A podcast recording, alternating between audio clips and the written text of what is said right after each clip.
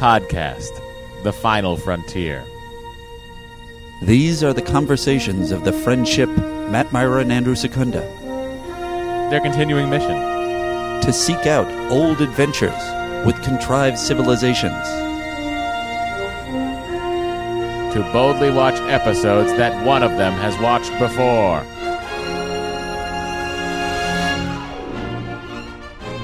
Hey everybody, welcome to Star Trek The Next Conversation. I'm Matt.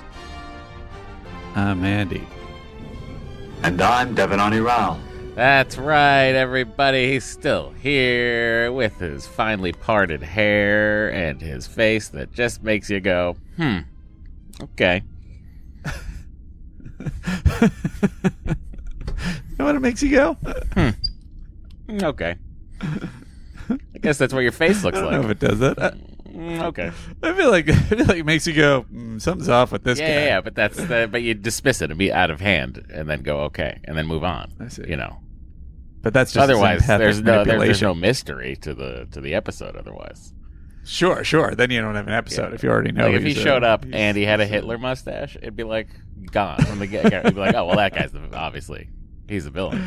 It would not. I don't think that would be that different than the episodes we've seen where someone uh, someone messes with Troi. Yeah. it just basically shows up and it's Hitler, But- and she's like, "I don't know. I'm just feeling something for him." But if he had like a long uh, curly mustache and a top hat and was clearly holding rope behind his back, I still think you'd be like, eh, Troi's gonna fall. You're, you're doing like the the old school yeah, villain Snidely, from, Snidely from a Whiplash, silent movie. Uh, yeah, yeah, sure. You know your your Yeah. Snidleys, your uh, your Borises of your Bullwinkle fames. You know Yeah. your Look, even Riker's kind of a bad boy. He's a good bad boy, but uh, uh, so maybe that's just her thing. Who doesn't like a bad boy? Speaking of bad boys, I don't have any segue for that. Speaking of bad boys, let's see who's in the. Admirals Club. No, no. You're so far It's off. okay. What about should they watch the You have them episode? watch this episode? I mean, look, I like Geordi, so sure. There you go. We, I did that in the Admirals Club. No one's did it. mad. No you one's really mad saved about it. it. They're not mad. It's just uh, it's not the order. Uh, Um, I'm hearing a, a little bit of. Uh, You hearing my air conditioner go? Just, Is that- No, it's not the air conditioner. It's like it's an in headphone something going on. I just want to make sure that they're not hearing. No, it. they. I think they are. I think it's my air conditioner. Watch, I'll turn. I don't If I turn this down, tell me if it It doesn't stops. sound. No, it's still there. It's like a. It's a, like a little. It's a little electrical kind of.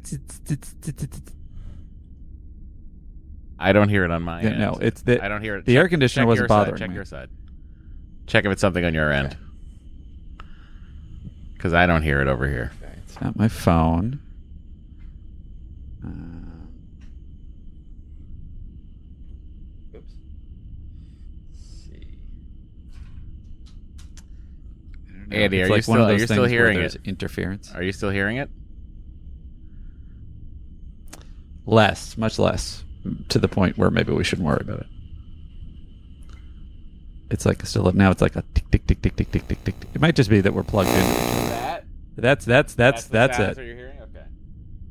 Well, I don't Let know me if see that's if I it, but figure it that's out. certainly along the lines of what it is. well, I mean, how am I supposed to figure this out then? well, I don't know. I did or not?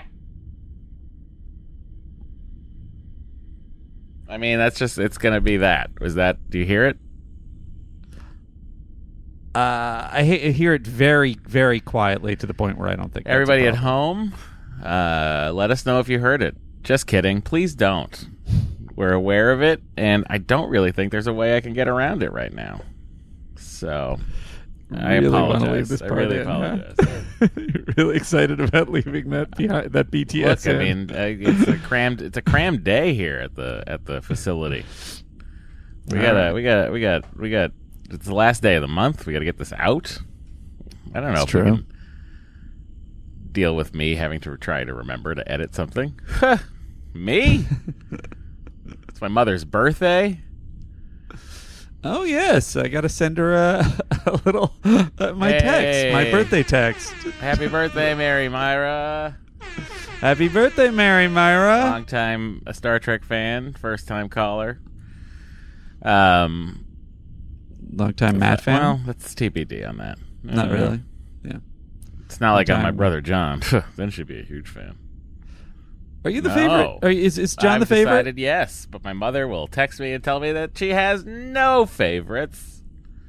Oh well, that's always a lie. But the question is, is are you her? All I'm favorite saying is, John he moved to favorite? Florida. I moved to California. Where Yeah. does she live, Andy? You know, sometimes distance can make you the favorite Oh, because uh, because that then you don't you don't you're not there to offend as Well, often. then I'm potentially back in. TBD. Yeah. This is a lot of conjecture for the Admirals Club. Does John have a kid? Yeah, he's got three. No, yeah. Then he probably is beating you. I there. mean, come on. He's he's beating me. He's, he's- one of them's in college, so and one of them is about to be in college. So he's he's got many Yeah. years of kid on me. Right. You got to give you got to give Henry his lore. I've got to give Henry. I guess I've got, I guess Henry is the lore. I- so I I, guess then you got to give Henry his data. I just got to get Henry talking so we can get him into one of those Doogie Howser programs, right. so he can he- be a doctor genius? by eleven or something. Is he a genius? He can't talk. Would you like so that? I've decided that maybe he's not a genius. I that that is definitely going to reverse at some point. There's no question. No, it already He's, he's the already child. of- already is now that he's gabbers. now that he's like uh, He's just- actually around children. just picking his moment. Yeah. Yeah. Anyway, this is a, not a Star Trek discussion, but here we are in the Admirals Club. Well, we already. Uh, yes, I guess we did go into the Admirals Club, so you don't even need to, I know, we're to here. I'm- play the we're theme standing or open open the doors. Can't you tell by all this Hi, all everybody. the beige and Sorry. around here? Boy, do they hate us on this ship. Look at the beige and the tan. Um, We're definitely in the Admirals Club. Yeah. Isn't every room beige and tan? Shh, don't tell them. Some some are some are kind Well, the, some are I mean, the president circle isn't obviously. some are kind of gray. the president circle is a lot of red velvet. Mm. Um. All right, here are the oh Matt. Yeah. now I'm off the rails. Sorry guys. Here's how you get in. Go to Apple Podcasts, leave a five star review. You'll be in the Admirals Club, and Andy might select your uh, review to be read inside this very club. Matt, how do they get into the Admirals Club? Wait, I just said that. And here's yeah, I know. Um. Uh. Here are our admiralities. Uh, why do I? Why do I like this so much? Ad- Asks Admiral three four Admiral, five. Admiral Latisse. Sounds like an admiral who calls up and just teases everyone. Admiral the Tees. Admiral Tees. Oh, hey, Jean Luc. You still got that uh, Klingon that wants to shoot everything back there? Hi. Oh, look, it's the no feelings android at the helm. What a crew you've assembled. I'm such a tease. Admiral Tease, Do you have any just business? Is there any orders? Mm, anything? Maybe. Mm, you might know. Maybe you don't. Bye. Um. All right. Seuss I three would four rank five that six. as the worst bit we've ever done, and that's all my fault. So thank you. No, no way. Not even close. Admiral Latisse. We've done so many bits that It's no. even it's no, even halfway it's in, no, we bail on it because we're so hor- No, horrified. Lieutenant Pranksman. That's true. Ah, Lieutenant Pranksman. Uh, we hardly knew ye. uh, Seuss three four five six, who's heard his name or her name th- like several times at this point. Why do I like this so much? A valid question, Seuss three four five six. I was a casual Star Trek fan, but this podcast made me a Trekkie. Take that as an endorsement or warning. You decide. Admiral's Club. I would say that is an pretty endorsed an endorsed warning. Thank you. I feel like that's like that's pull quote worthy uh endorsement. Yep, for all those podcast posters you see around. That's right. Peter Travers of Rolling Stone hasn't listened. this who is the biggest podcast reviewer? I don't think that's a thing. Is there I don't think anybody? that exists? It used to Not be. used to be the uh, People it used to be the AV Club. It's all word of mouth, right? Uh, Yeah, I think it's all. Um, you know, you got to know where to get podcasts, and then I think it's all algorithmy. Yeah. Um, Shaven Mud writes, "I'm an admiral now. Makes me laugh. Great banter. Occasionally about Star Trek. Much like the show they analyze, uh, TNG. This podcast only gets good several episodes in, then goes to shit occasionally in season seven. It's certainly proven I by this podcast episode so far. Yeah, he gave us five out of five. You got to post it Well, that's um, or read it. Paco or Paku, uh, two four five four writes Secunda, another gem from Matt Mira podcast extraordinaire. Um, my journey here started from uh, Smodcast, where I heard about talk salad and scrambled eggs and Phoebe. Unfortunately, neither of those are still going, but I can still get my fix here with the added bonus of included track. let me tell you, Phoebe has never uh, shut it down. Phoebe's still going. Just you just gotta wait. I mean, sure, we're like two years Is behind. talk salad shut down? No, but it, it, also no. It's, none of these have formally ended. I would say keep your feeds fre- refreshed, everybody. You never know when an episode will drop. You heard it here first, guys. That's it for the Admirals Club. All right, so now what do we do? We go to the president's circle, right? Just want to double check. That's right. That's correct.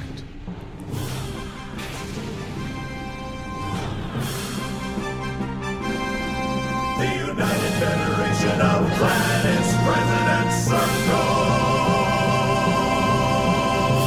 Ah, it's the president's circle. It's very cool in here. The air conditioner's still running hot. And uh, we wanted you to know, everyone, that you can become a member of the president's circle. It's very simple. Head over to patreon.com forward slash Star Trek TNC. And if you're like, man, I want more of them in my ears, uh, and after thus far, I can't imagine why you would say that. But if you happen to say that, there's a way. You can get four bonus episodes every month in the President's Circle. Uh, we're doing Voyager, Enterprise. We're gonna kick off some season three of Discovery in a in a in a in a, in a bit, and uh, boy oh boy, the action's just Get access happening. to the whole back catalog. And we like to That's right. single out some great comments with the Pr- Christopher Pike Medal of Valor. Uh, Andy, who we got this week?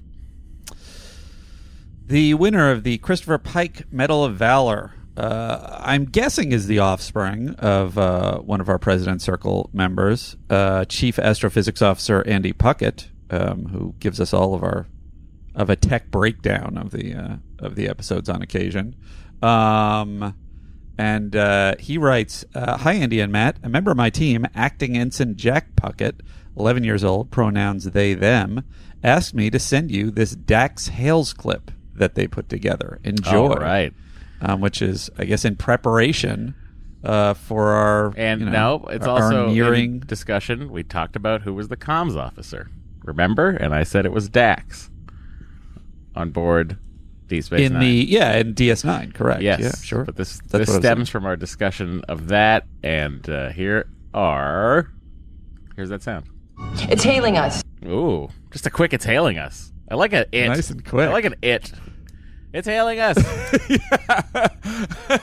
could be a rock.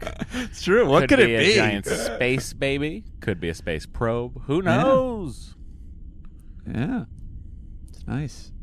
Um, anyway, that's your. Uh, so, congratulations, uh, Ensign Puckett, uh, on your Christopher Pike Medal of Valor. Uh, now we enter the priority one messages, which are from the Patreon, whether you're at lieutenant's level or the President Circle level. Uh, we give these hails special notice. Yes, and we open those hails and they income. Captain, incoming message. message. I didn't mean to hit that. I think everybody knows that. Here. Priority 1 message from Starfleet coming in on secured channel. I guess that works too. Okay. What do Andy, what's happening out there? What are people saying about liaison? Uh, Mr. The Ultimate Trekker writes, uh, These aliens are really taking a page out of Data's playbook. They seem to understand emotions exceptionally well. Um, which I think was the general feeling about them. Lieutenant Mike Laban writes, uh, I always thought of the Picard part of this episode as a futuristic version of Misery. Um, yeah, to a point. which is really right on target. Um, JJ and Jess at Tanagra writes, uh, J- JJ and Jess at Tanagra, the pizza good writes, uh, I think they I still think they did this the love story wrong. Picard isn't going to get feelings for someone that fast, and definitely not with that dependency complex. Riker would make more sense. The sinister storyline could still exist, but there was never a single time I was invested because P- Picard was never in danger. He was just slightly annoyed. But the best choice would be Geordi. He fell for a hologram, and he seems to enjoy the quote "let's rely on each other" type dynamic, where Picard likes the quote "we're our own people and enjoy each other's company" type. Um, I don't know how many times I sang quote "Andy needs a sandwich" during this uh, episode, but it was still not enough. He does, everybody. Andy Thank you, needs a JJ and. Jess. I really do. Although I, I really could, to be honest with you, I could pull back. I had, I had uh, last night. I made my friends pizza. Mhm. Then they brought banana pudding, which we had. Then another friend had brought rhubarb pie, which uh, we, you know, some of us had the ones with the with the stronger will to die. And then uh, I, uh, after they left, this is really where you get an eating disorder area. I had uh, white chocolate covered pretzels on my own. Uh, like a like a So, store bought uh, situation. Andy could, like uh, Mr. Phipps pretzel. Yeah, you know, I discovered them at Whole Foods, and I was like, these are real That good. an interesting emphasis. I've never heard it said like that. Yeah. Whole Foods instead Yeah. of Whole Foods. That's interesting. Whole Foods. I like it. Uh, I think it was because of the the, the structure of the They'd be sentence. like, I "Hey, said, I found them at Whole Have Foods. you been to? Have you been to? you have to go down. You have to go up at the end. If I went down, I would have went. I found them at Whole Foods. I found them at Trader Joe's. I didn't emphasize. I put the up because I was Joe's. saying it with with interest Whole Foods. that I found them at Whole Foods. Whole Foods. I wasn't saying it like this, is, this is not a valid criticism. um, Lieutenant Eric Peebles writes, "I can buy that the love and antagonism diplomats were faking it." But the uh, but the pleasure guy clearly enjoyed going to town on dessert, meaning meaning he could already experience pleasure. I believe it's all a sham, and they just enjoy screwing with other races. They'll all have a good laugh when they get home about those dopes on the Enterprise. um, which it was many people's Can thought. you believe that they thought that we they bought that whole thing? I mean, we don't know. We don't know what a, we don't know what eating or pleasure is. What kind of thing is that? Why did they buy that? I mean, those guys are doofuses. And then Lieutenant Andrew Gibson writes, uh, I think this is further proof of one of Andy's theories. The universal translator is an asshole. It's particularly clear that when this alien race says, We like learning about the emotions of other races, specifically how mad we can make them by screwing with them, only half the message is translated. um, and then continuing our ongoing theme of inside baseball questions about character payments, uh, which many of these I thought were funny because it's sort of like, yeah, who would know? Uh, so maybe you'll have some opinions. Some of these are obvious. One, if you write an episode with the first appearance of the character, is it yours or the show's creators? Does the writer of a pilot episode get uh, all the main cast? What about the late additions like Seven of Nine? Uh, so your that. instincts are feel that. correct. Question uh, questioner person. Uh, the pilot episode, yeah, that's every that's you get you get everybody. You write that script, and you put seven people in there, and they stay on the show forever. You get all seven of those. Uh, But you don't get character payments for that. Those are included in whatever fees you would get for the episode, for the pilot. uh, I believe you do get character payments. I mean, it's so nominal to like compared to what No. you do get. Well, then why do? I'm, I'm going to say I think you're. but why you're would then. Glenn and Les Charles get like Sam Malone payment when he pops over onto Frasier? Well, that's because they were involved. Oh, you're in another Yeah. show. I think you Yeah, do. yeah, yeah. But I think in Well, but the Star in Trek the show universe- itself, you don't get a, an Right. episode character. But in the like if I created Frasier, I would get a character payment for every episode of Cheers that Frasier existed in. No, because Cheers was first. Silly pants. Cheers was over by the time. No, Frasier I'm came. saying in che- in Cheers. Yes. I write the first episode of Frasier. Which- I get a character payment for every episode after that in Cheers of Frasier. right. Of yes. Frasier appearing. Yes, and and Right. every episode of Whereas Frasier. if I create the first episode and every episode of Frasier. Right. But uh, correct. Whereas if I write the first episode of Cheers, then I don't get a, a character payment for every episode for, for every episode that Sam Malone appears in. unless he's in a different. other show. than I get fees for unless he's in a different show. unless he's in a different Right. show. Exactly. Yes. Correct. Um, and then he also uh, did I say that he? What about late editions like Seven of Nine? So Seven of Nine would fall into that. it would fall into like whomever got that Frasier. script. I've, said that so many times. Seven of Nine is like Frasier. What's that? I say I was saying it would fall into whoever wrote that episode of the show. So whoever happened to have Correct. that script with Num- Seven of Nine in it, I'm guessing it was Brannon Braga. He then owns it. He then Braga gets the character payment for that character. Right. Uh, that'll that'll come in in a moment too. Number two, if you have an quote off-screen character like Vera in Cheers or Maris in Frasier, if they finally were to appear, who gets the creation credit as most of the characters already established? Unseen villains are often introduced this way. That's a good question. I would I don't- guess. I think you don't you don't get it until Yeah. the person speaks. Yeah, until it's a five Because I've had many characters in Goldberg's where I establish the character, but then they don't get a line, and I will go further. This is probably uh, addresses some of the thing. You know where I got screwed. Um, on Goldberg's, for any of you that watch I the show, name a, a and, thousand times. I'm not places, pushing it. I but don't yes, care. Go ahead. You're uh, what's places that? where, Oh, you're, where I yeah, got no, screwed? you're citing one specific sure, example. yeah. though? Okay, here we go. It's a a, a lit. I have a litany of screwings. Um, but uh, on Goldberg's, there are these. Uh, there are these. Well, they became five, but there were four, right? I guess five, including Barry, but he doesn't count. Yeah, the yep, JTP. yep, yep, yep. Three, Yeah, and then became four extra In ones. Season four, yeah. Um, so there's three friends that we were knew were going to be introduced, and they were introduced in my episode. And I feel like I, the, where I really deserve the character payment is even though they're from Adam's life and so forth. I really established how they interact with each other and sort of finishing each other's sentences to the point where I had to explain it to the room, and I was just like, "This is basic comedy math. Why? What's going on?" And then I had to explain it to the actors, who are fantastic. They're all so great. Um, but uh, but they completely like like that became they became like just scientists at, at that rhythm. Um, but whatever the case, that was my episode, and then they seemed so promising that they introduced them two episodes earlier when they threw out an episode. So it became uh, Ah, it was an Mickey- episode throwout that caused that. Yeah. Uh, your classic episode throwout. So I didn't get. It was years, years of character payments for old Secunda down They're the still drain. going. Still going. ATP. Ugh, so frustrating. Ten to twelve times a year.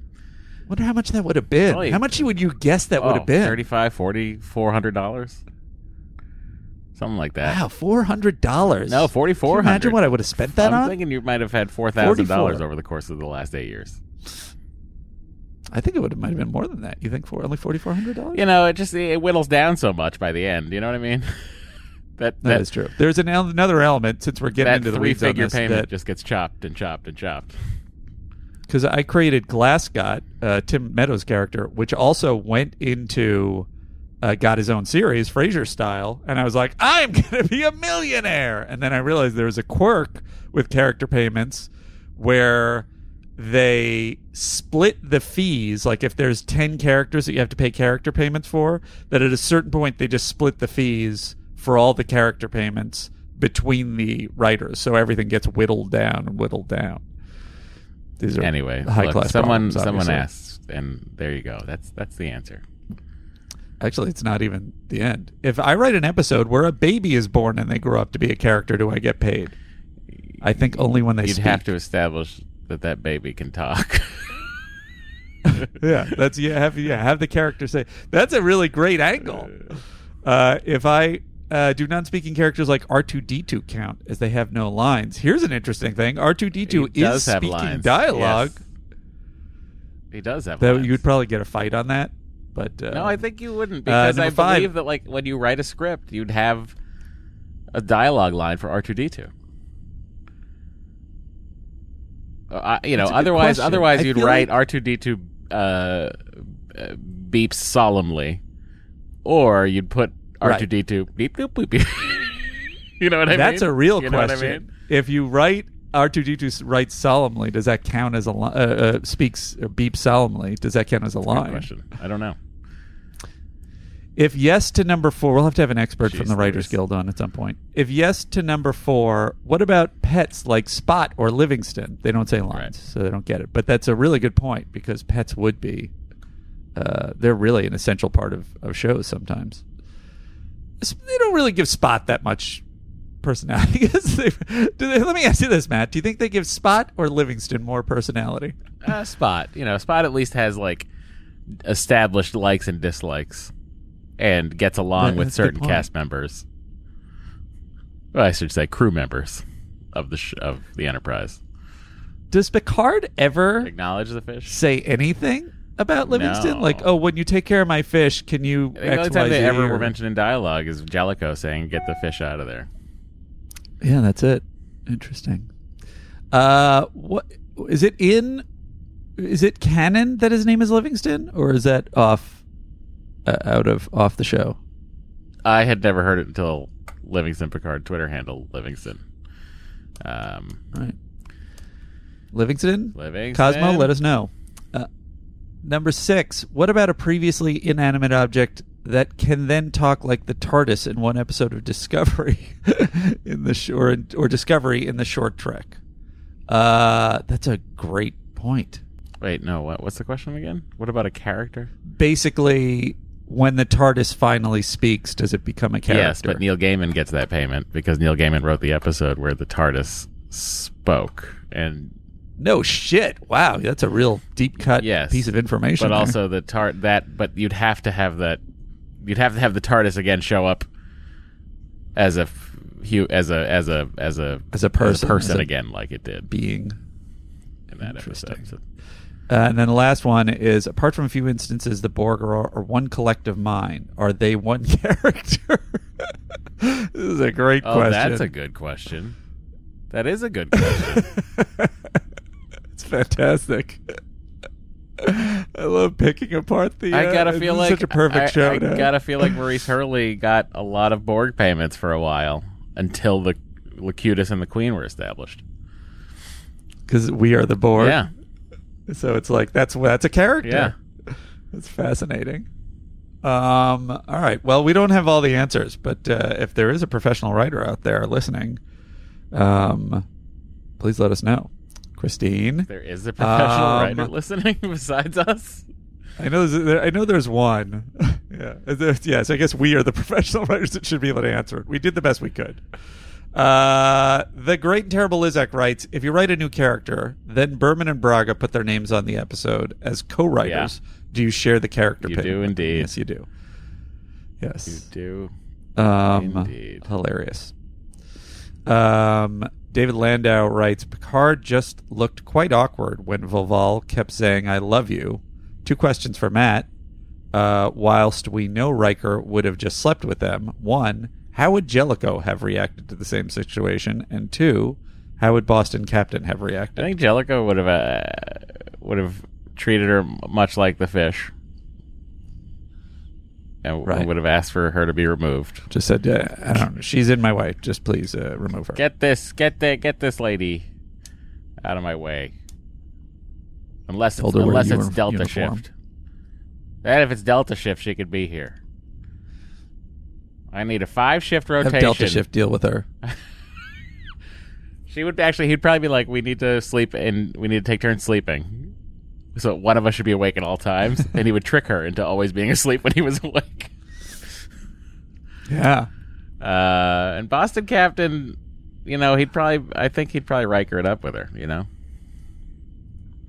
He would have he would have gotten he'd probably be like, "Yeah, dude, fucking nothing else to do. Let's fucking go." sick shack. Yo, I could put like a seat from Fenway right over there, and we could hang a couple of Celtics championship banners. Uh, Lieutenant Mike Laban Would it be okay if I called uh, you Tom Brady from now on? Sorry, I don't know why I keep extending this, but Mike Laban also asks, how would Captain Rupert Crandall of the Inside Straight have reacted to I mean, only in a way that another character would mention, and we would never see him actually react. Whatever, however, Captain Rupert Crandall reacted, you can be assured that would have been the greatest reaction we had ever seen. Oh, old Rupert Crandall.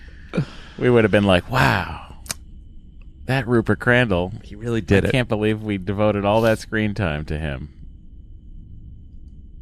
He's got to. He's got to appear in season two, right? I, I don't think so. I mean, I think don't They're know. just going to drop it after all that. After all that, do I think they're just going to drop it? God, I hope so. So weird. It's one of the weirdest things I've ever seen on television. Yeah, it it, it really was like with no telegraphed in such a way, such a bizarre. Maybe that was a, like a let's subvert everyone's expectations. I- mean, if it is, it's eh, there's not even a payoff in the subversion. The way there would have been a payoff in the subver- subversion is if it was just like, there he is, there's his ship, and then Blew his it, ship yeah, exploded, blew it, blew it yeah, up. blew it up.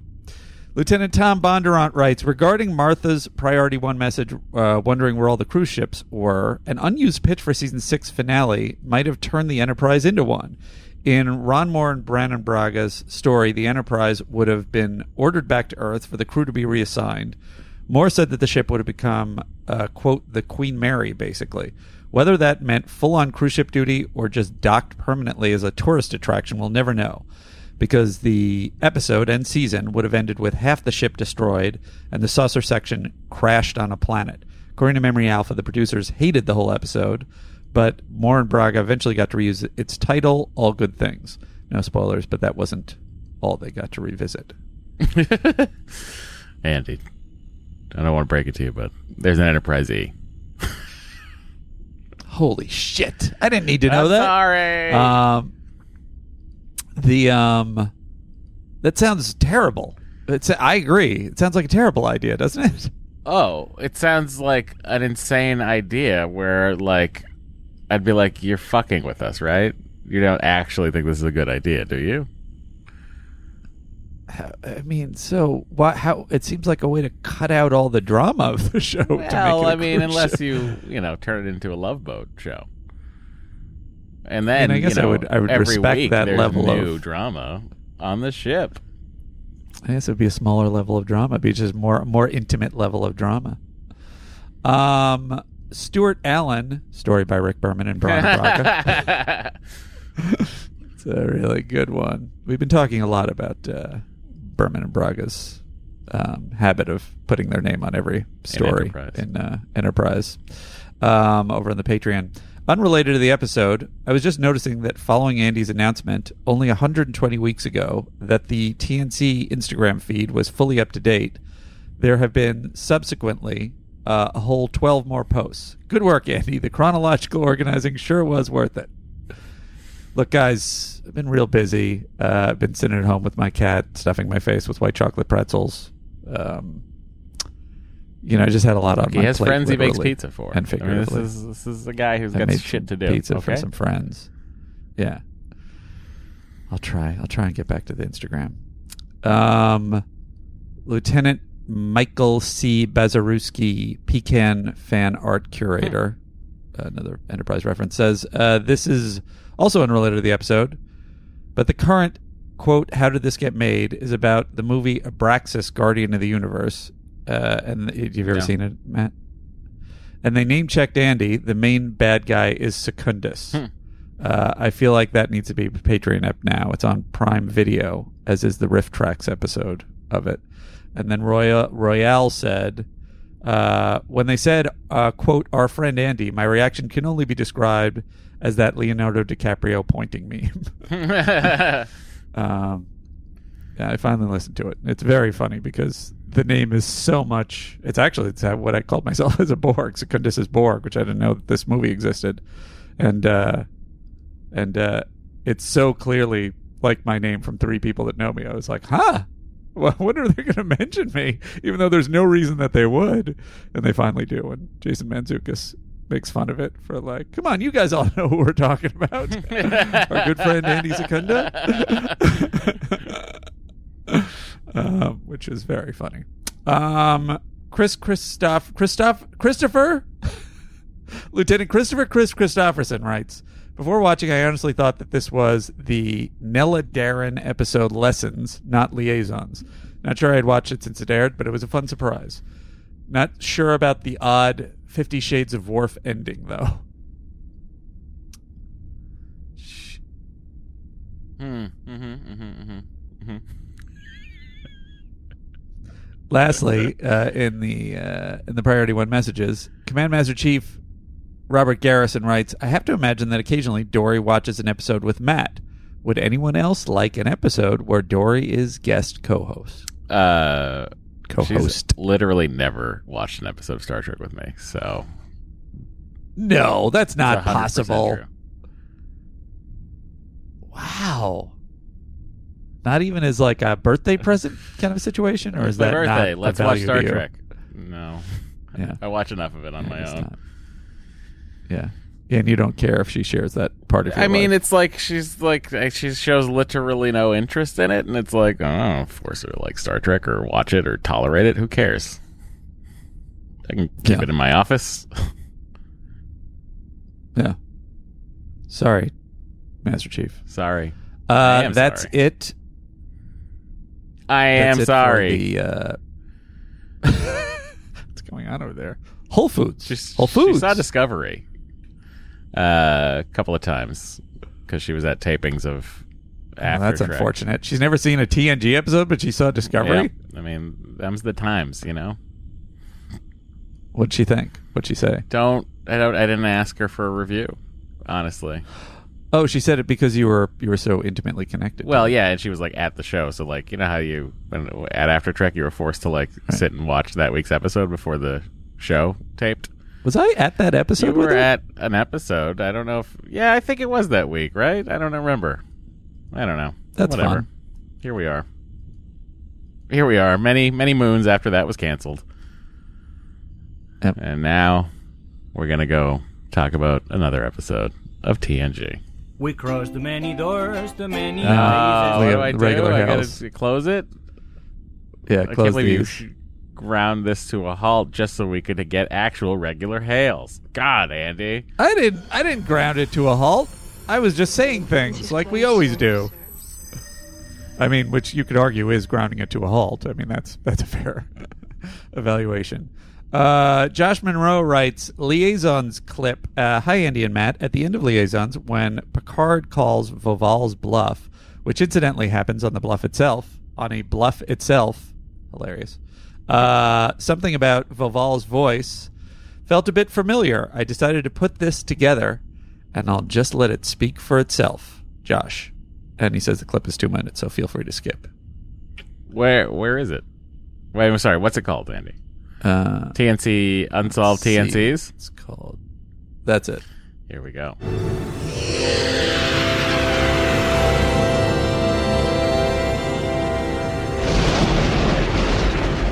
I have failed. Failed? Voval, what is going on? My name is Ambassador Voval. Ambassador? My mission was to study human intimacy, specifically the concept you I call do hear Robert love. Stack in there. In our study of your culture, we did not understand certain concepts. So we sent three representatives to study them, to experience them. But why did you believe that bringing me here would give you a better understanding of love? Several years ago, we discovered the remains of a Terellian freighter on this planet. The ship contained logs written by a single survivor, a human woman. That It's was very our interesting first. If you have How any entirely different if you have any his, information his voice leading is to this freighter's from crash. the Voval woman is. Um, and then uh, he also says, "Oh, I had a thought about the higher the fewer." The phrase was uttered when people were arguing or posturing. I took it to mean there's only room at the top for one person. Uh, if you have to be right, you'll alienate people around you. It's only the top, essentially. The way in which it's delivered suggests more of a pulling back from the edge reminder or mantra. Just thought I had ages ago and keep forgetting to write in about it. And I uh, am including that, Josh, because it was Josh's birthday uh, this month, and uh, just sending out a, a happy birthday to our longtime listener, Josh Monroe. Um, Happy thank you birthday. for the for that. And then there's one last voice hail. Yes, I have it. Um, all right, so I guess play it. Hi, Andy. Uh, Boyd Harris, uh, longtime listener, sometimes caller to the show. I just wanted to call and kind of make a comment on the, the discussion you were having in liaisons at the very beginning about the previous episode where Crusher's put in charge of the ship and somebody was like, you know, she's not a, a line officer. Uh, she is a commander though, and I think there's an in-show explanation for this. We don't have to talk about like modern military and like that, but like in the show, I believe there's there's uh, the, the arc of Deanna Troi kind of touches on this, where she has that kind of moment where she's put in command, where O'Brien and uh, the Bajoran and I forget her name is, uh, is you know on the on the on the bridge, and then after that she has like this kind of throwaway scene with Riker where she's like, I want to take the command exams, I want to be a command. And so I think to be a commander in Starfleet, like you do have to have like this training to actually take command. And it's it's worth noting also that Dr. Crusher was the commander of Star Trek Med- of Starfleet Medical in the second season, Mhm. uh, which you know not, not just her being the top doctor in Starfleet, but she's like basically an administrator. So I think she has the command potential. I think she has the responsibility, and I think Picard's well within his right to put her in charge of the ship. Uh, because in, in, in that entire episode too, she, she does what good commanders are supposed to do. She listens to her subordinates, she takes options, and then she makes the, she makes the call. Um, so that's just my kind of in-show explanation to like why he, he put her in command and not Lieutenant, uh, Barnaby or something like that. Uh, guys, love the show. Thanks a lot for doing this, especially during the pandemic. Um, it's, it's been a great boon and a wonderful thing to kind of make, make quarantine life bearable. Thanks a lot, guys. Live long and prosper. Peace and long life. welcome. Uh, Peace and peace love. and love. Peace and love. Um, yes, I agree with all of that. The, I think I think to be a commander in Starfleet, you do. I mean, we'll see it uh, in season seven when Troi finally gets her promotion. Um, before we get out of the hails entirely, uh, there is uh, also I, I don't I, someone sent it to me. It, maybe several people sent it to me a long time ago. I said Secundus of Borg, as Bo- of Borg just as Yes. a joke, and I noted in memory beta. We need, don't need the theme for this. That there is a Secundus of Borg that's in Star Trek Online. Beta. This? Um, and I assume that's unrelated, right? That wasn't some someone put I bet it it, in might be a reference to the act, the movie that uh, Zook and uh, Paul and June were doing there. I think so. But uh, Wait, anyway, wasn't isn't that Uh, character's of- name of Secundus? interest? Yeah, It I think is, that the novel. but I feel like think the Secundus novel. is a- I yeah. think that the mem- I think whoever wrote that book was probably referencing that movie. No, it was uh, Star Trek Online. Okay, I think whoever wrote that Star Trek Online character was referencing the movie. Right? I mean, there's a riff track that to it. It seems to be a very. think Secundus is just. It just sounds like a good name for something. I think you think Like me. everything sounds like a good name. That kind like would how about how about this name Andy? Does that sound like a good name Okay. to you? no, that's not a good name. Whoa, he subverted my expectations. That's a terrible name. I Can't believe it. I guess it's good for a podcast I host because it sounds I expected you. To it sounds love misleadingly friendly. Wow. Blown away here. Anyway, that's it. That's for the it for the hails. Now I can close those. Oh, Wait, you're saying? Oh, so I we're supposed to say this first. You can. No, I mean we're Email done with us. it. But if you would like to send a hail, send it to sttncpod at gmail.com. Um, or you can join the uh, the Patreon and get uh, priority access. Um, you can tweet Matt at Matt Mira uh, or Instagram him there. You can Instagram me at Andrew Secunda. Or at Secunda, you can tweet me. This is the most awkward way I've ever done this. If you want to send us a voice hail, I feel like I'm doing it like Yoda. I'm like reversing everything. is happening? 816 Trek TNC is where you call us. send a voice hail to that. You will.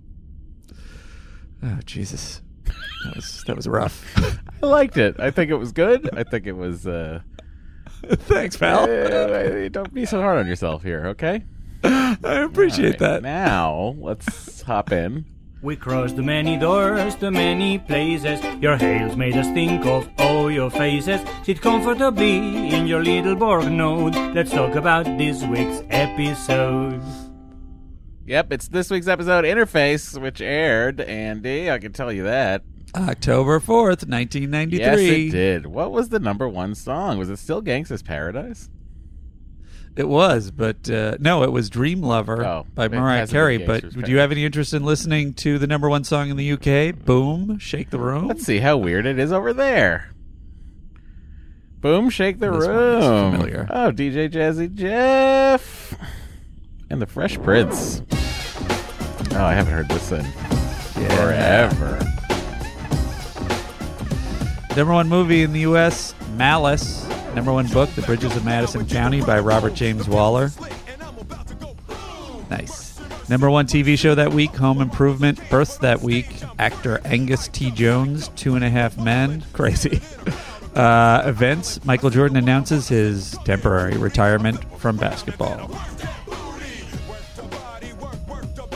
Oh, that's it. Uh, That's it. Slow news day in the '90s. I love it. All right. Yeah. Well, then I guess we should find out what the chairman of the board was doing. Uh, Why not? What? What? No.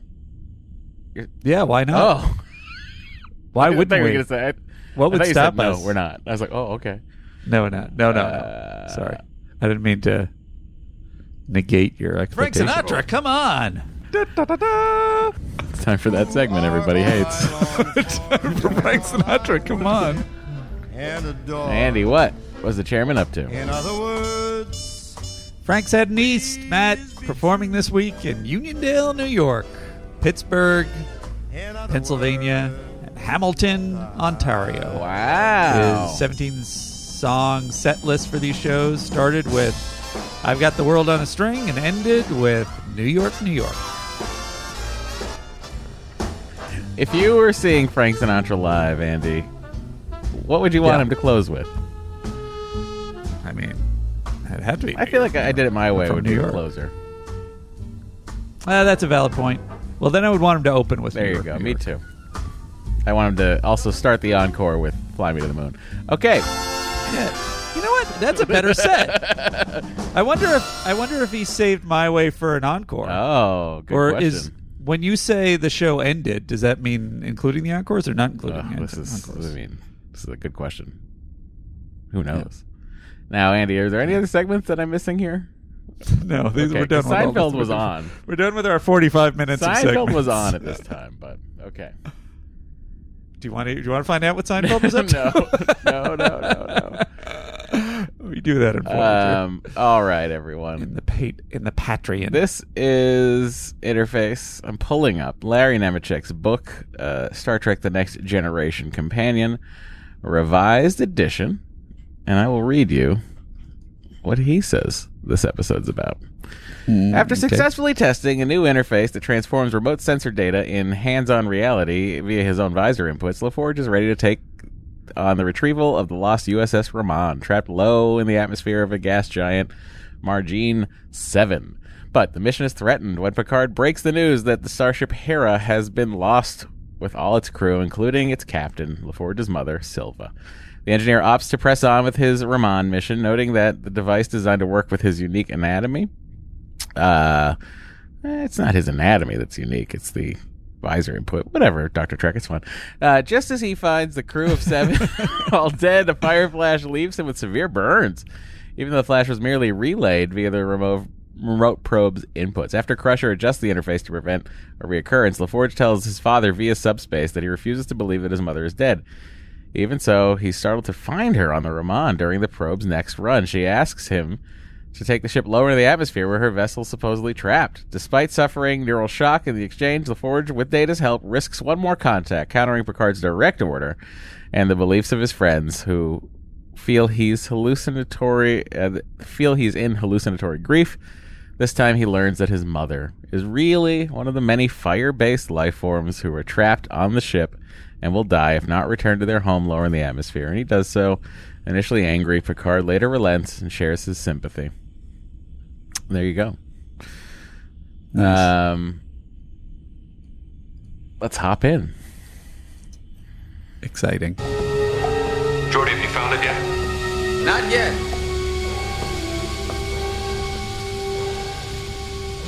I'm starting to get some fumes. This is an elaborate way for Ammonia, Riker to find his keys. fluorine, potassium chloride. Are you sure you left him in here? I here? think so. I mean, I was in that Jefferies tube earlier. But now it's on fire, so I'm going to send you your virtual self in. I do love this. The uh, it's it's a smart smart way to hook us immediately with like, ooh, Geordi's not wearing the visor. Yeah, uh, Andy has no no beepies on his on his uh, you know, which is interesting because this should just be a projection of himself, right? Because he's in the uniform. Yeah. Yeah. So he doesn't ever he doesn't Isn't project his- himself with the visor nor with the inputs for the visor on his head. That's interesting to me. Maybe that's not how he sees himself. Maybe he sees himself without. Uh, But he it does, it but he does sees actually himself see himself. You know, like he can see himself in a mirror if he walks. You know what I mean with the visor on. That's a good point. So I mean, he, he puts himself in a uniform. What if? What if? I mean, if this is this hi- he was a captain. this is he his- Captain Pips.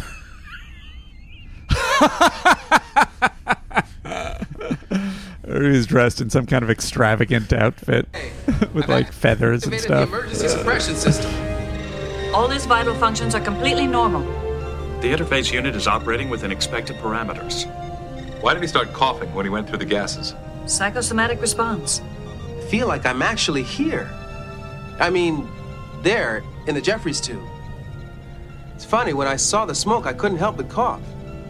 No one has ever reported so complete a sensory experience. The interface is perfect for Geordi because his visor inputs allow the probe to transmit information directly into his cerebral cortex. It looks like this is going to work. Geordi, I'd like to get the probe out of the Jefferies tube onto the launch bay before we reach Marijne 7. Will do. Wait a minute. Something's wrong. Can't get my left leg to work. What is it? This is, this is odd. The probe is to well, I think it's like sort of setting up the whole. Uh, It feels Geordi. will feel yeah, and also feels. like Geordi, uh, like uh, the in- increasing the, fa- you know what I mean, like bumping up the percentage to make it work better. but it's you know it's a it's a weird um, drone you know without arms or legs like it's not like it's an android that looks like Yes, him. but in order to go It's- down, he must go down that ladder. You know, he interprets Right. it as such. so it's, it's all metaphorical Yeah. right and then like he sees a reflection of it.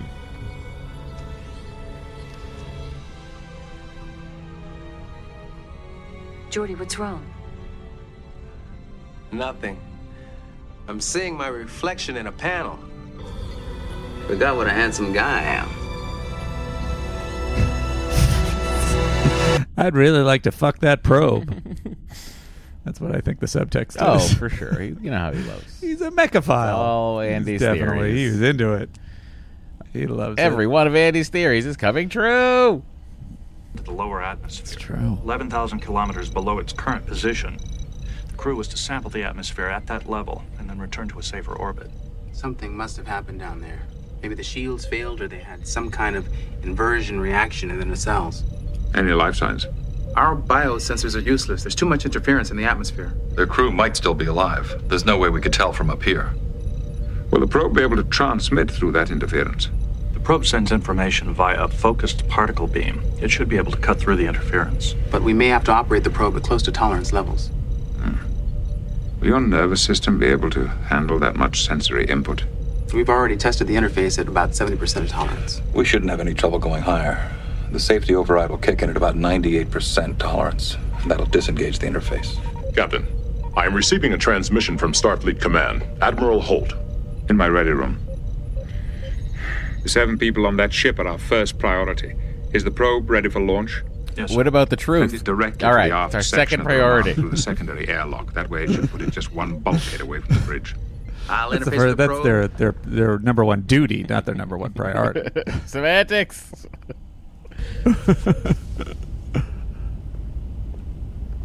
hey livingston Hello, Marcus. Jean Luc. How's life on DS3? We're hosting this year's Palio. Not as good as DS9. The uh, Ferengi have already been accused of trying to bribe the Breen pilot into throwing the race. Well, there's nothing unusual about that. Nothing at all. Generalizations about I wish I could say that I was calling to catch up. aliens. High five, Admiral. Those fucking Ferengi. Cussing a lot in this episode. Nine episode. days ago, the Hera left here on a routine courier mission. We were in contact with it for five of those days. Then the ship disappeared without a trace. All my Yeah. mail was lost. Afraid so.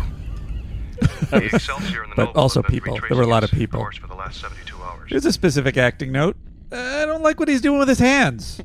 I feel like uh, you know, kind of cross your fingers together. You look, you look awkward. Um, desk acting. Interesting. The guy needed to take my desk acting. I think they just needed to push the camera in a little bit more. that could be. Maybe he didn't know they were on screen. Are my hands in this? No, no, you're fine. Okay. Usually with the usually with the admirals, they uh, they just cut them off right at Yeah. the the chest, I'm going right? to keep them at it for another 72. Or they're standing. But to be honest, I don't think another week would make any difference. I'll inform Commander Forge. Thanks. I didn't want to. That's why I called you. Bye. That's a, a great Mr. Data, little I'd like a word with acting Commander moment Forge. there for Aye, sir. I old will- Patrick Stewart. Old Patty Stew. Just good old Sir Pat. Just just taking those moments and really living in them. You know? That's a good actor. Yeah. He knows what to do with his hands the whole true. time. Yeah, yeah. You don't see the him having awkward hands. Look at right now. His hands uh, just, uh, gracefully next to him as he's standing. So It's a really good point. As a matter of fact, like that is a tough acting moment that you're standing waiting to have a, a an intense conversation and just standing like waiting. It could be totally awkward, and you could be telegraphing everything, and it nothing nothing strikes you. He's just seems I mean, like totally inhabited Geordi in the seems moment. to know what's up. Sure. Geordi, I've just spoken with Starfleet. The Hera is missing. Missing. My mother. The one with your mom on it. Captain LaForge has disappeared, along with the rest of her crew.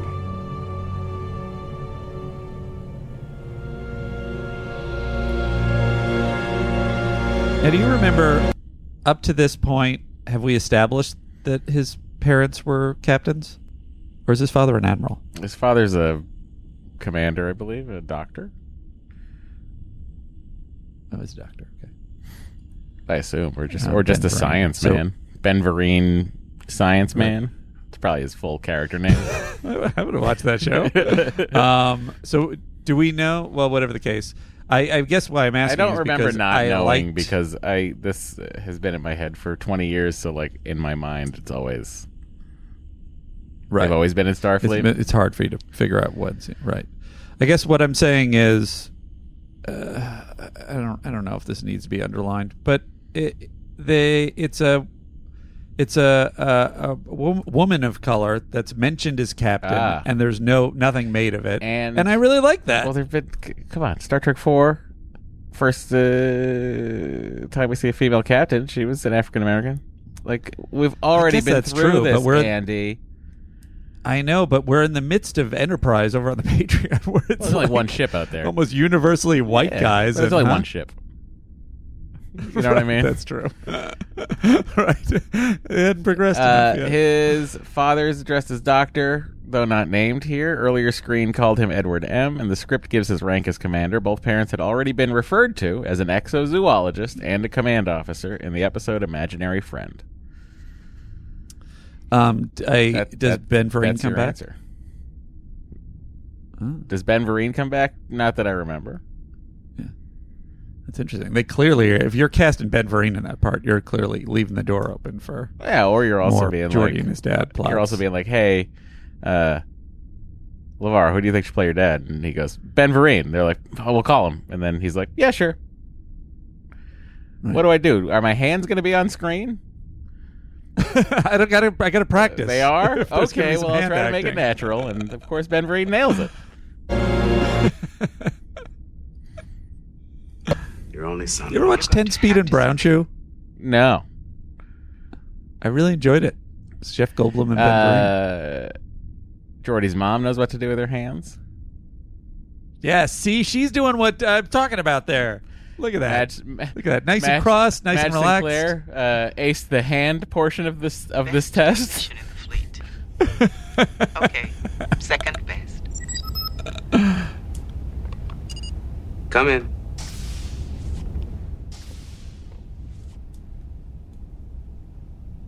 I'm sorry. I didn't know you were. Don't worry about it.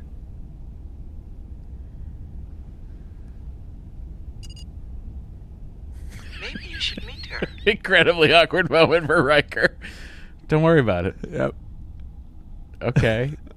So should we Do I should we stay? talk now? Should I? You're not going to say anything. You're just going to keep playing the message from your potentially dead mother. Okay. We're going to be in the same sector next week. Take a shuttle over and I'll introduce you. But if My you're mother's always trying to find me a I'll wife. see you at your father's birthday party. Remember, if you talk to him, She doesn't know where it's a I- surprise. my interests really lie.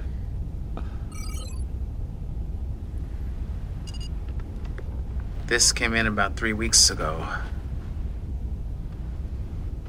I never got back to her.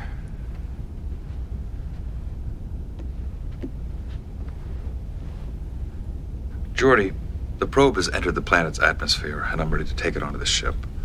If you would like to take a couple of days off, I'll run the interface. The interface is calibrated specifically to my visor's inputs. It would take you at least 10 hours to convert it, and those crewmen down there can't wait. The interface doesn't have to be fully compatible. I could run it right now. I wouldn't have the same control that you have, but it would still work. Forget it. I'm the best person for the job, and there's no reason why we shouldn't proceed as planned. The Hera is reason enough. The Hera is missing.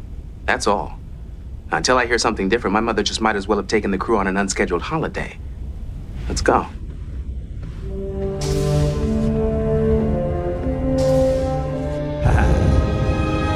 He told right. That's why, by the way, that's why Madge Sinclair looks so familiar. She was the captain in Star Trek Four. Oh, really? Yes. So I wonder if she's playing like a like a like a An yes. ancestor? Yeah, that would be great. Nice canon. Captain, the probe is through the airlock and in position aboard the Raman. The guard to command the data. Report. We are ready to bring the interface online, sir. Proceed.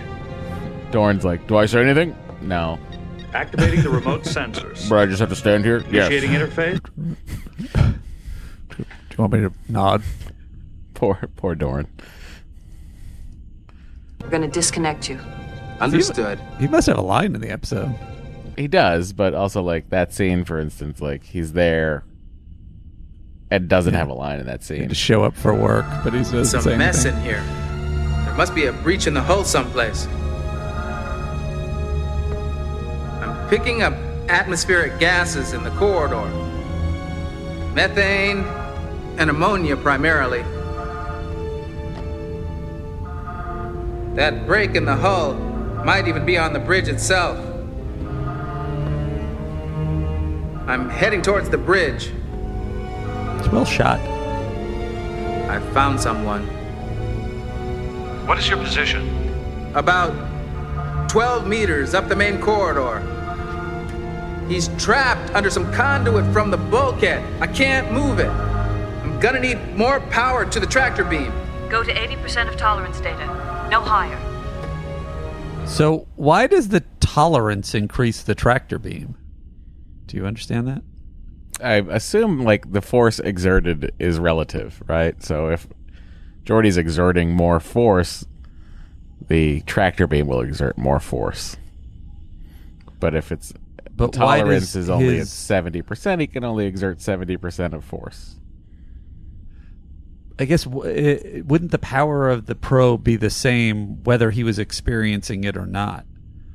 Well, no, because if he's You know, if he's able he to was- manipulate things based on what the probe is doing, then he should be able to control how much the probe is pulling or pushing. Do you know what I'm saying? I guess I'm saying it seems like it's more of a mathematical. Well, like, no, I mean it's the know, same it's what- strength of the it's what probe. they set up with his foot not working. That seemed to be more of an issue of um, clarity of signal to some degree. Like, was the signal from Geordi through the interface You're right. clear enough, and so they were increasing. This it. episode's bad. Yeah, I proved it. All right.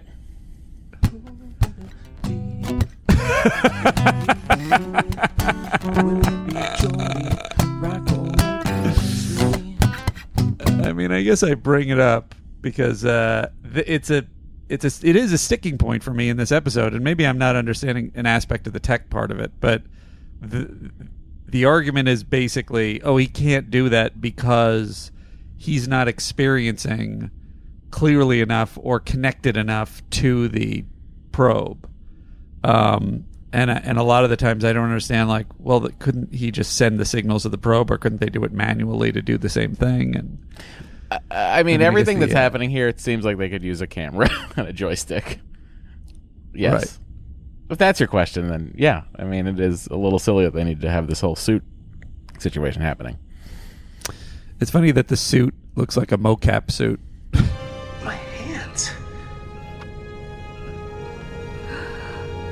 Raspberry jam. Burned.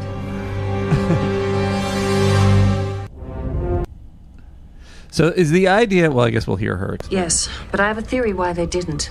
The tolerance levels of the interface were set extremely high. I think Geordi's neural response to the input was so strong that it created a feedback loop.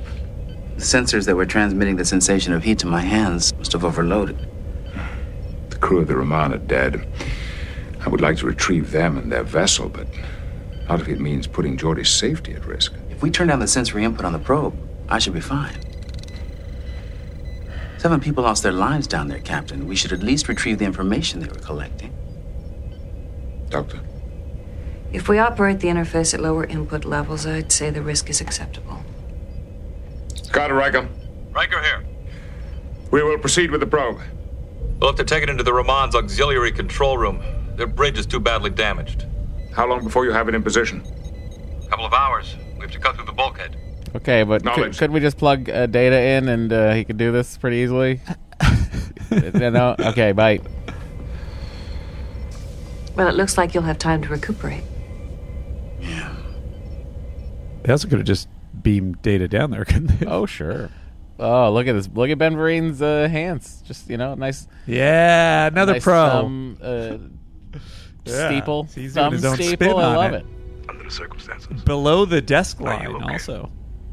Very, uh, I very spoke inventive. with your sister this morning. She said she'll be in touch with you in a few days.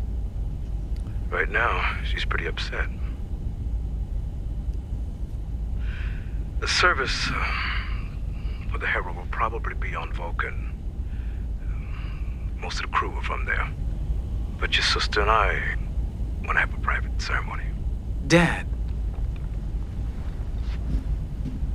Don't you think everybody's jumping the gun here? Last I heard, there were still two starships out there looking for them. They found no debris, no residual warp distortion. And no ship. Not yet, but that doesn't mean they won't. Starfleet is considering the Hera lost. The search isn't much more than a formality at this point. Geordi, your mother's gone. Yeah, well, you can think that if you want. But until I see some hard evidence, I'm not going to give up hope.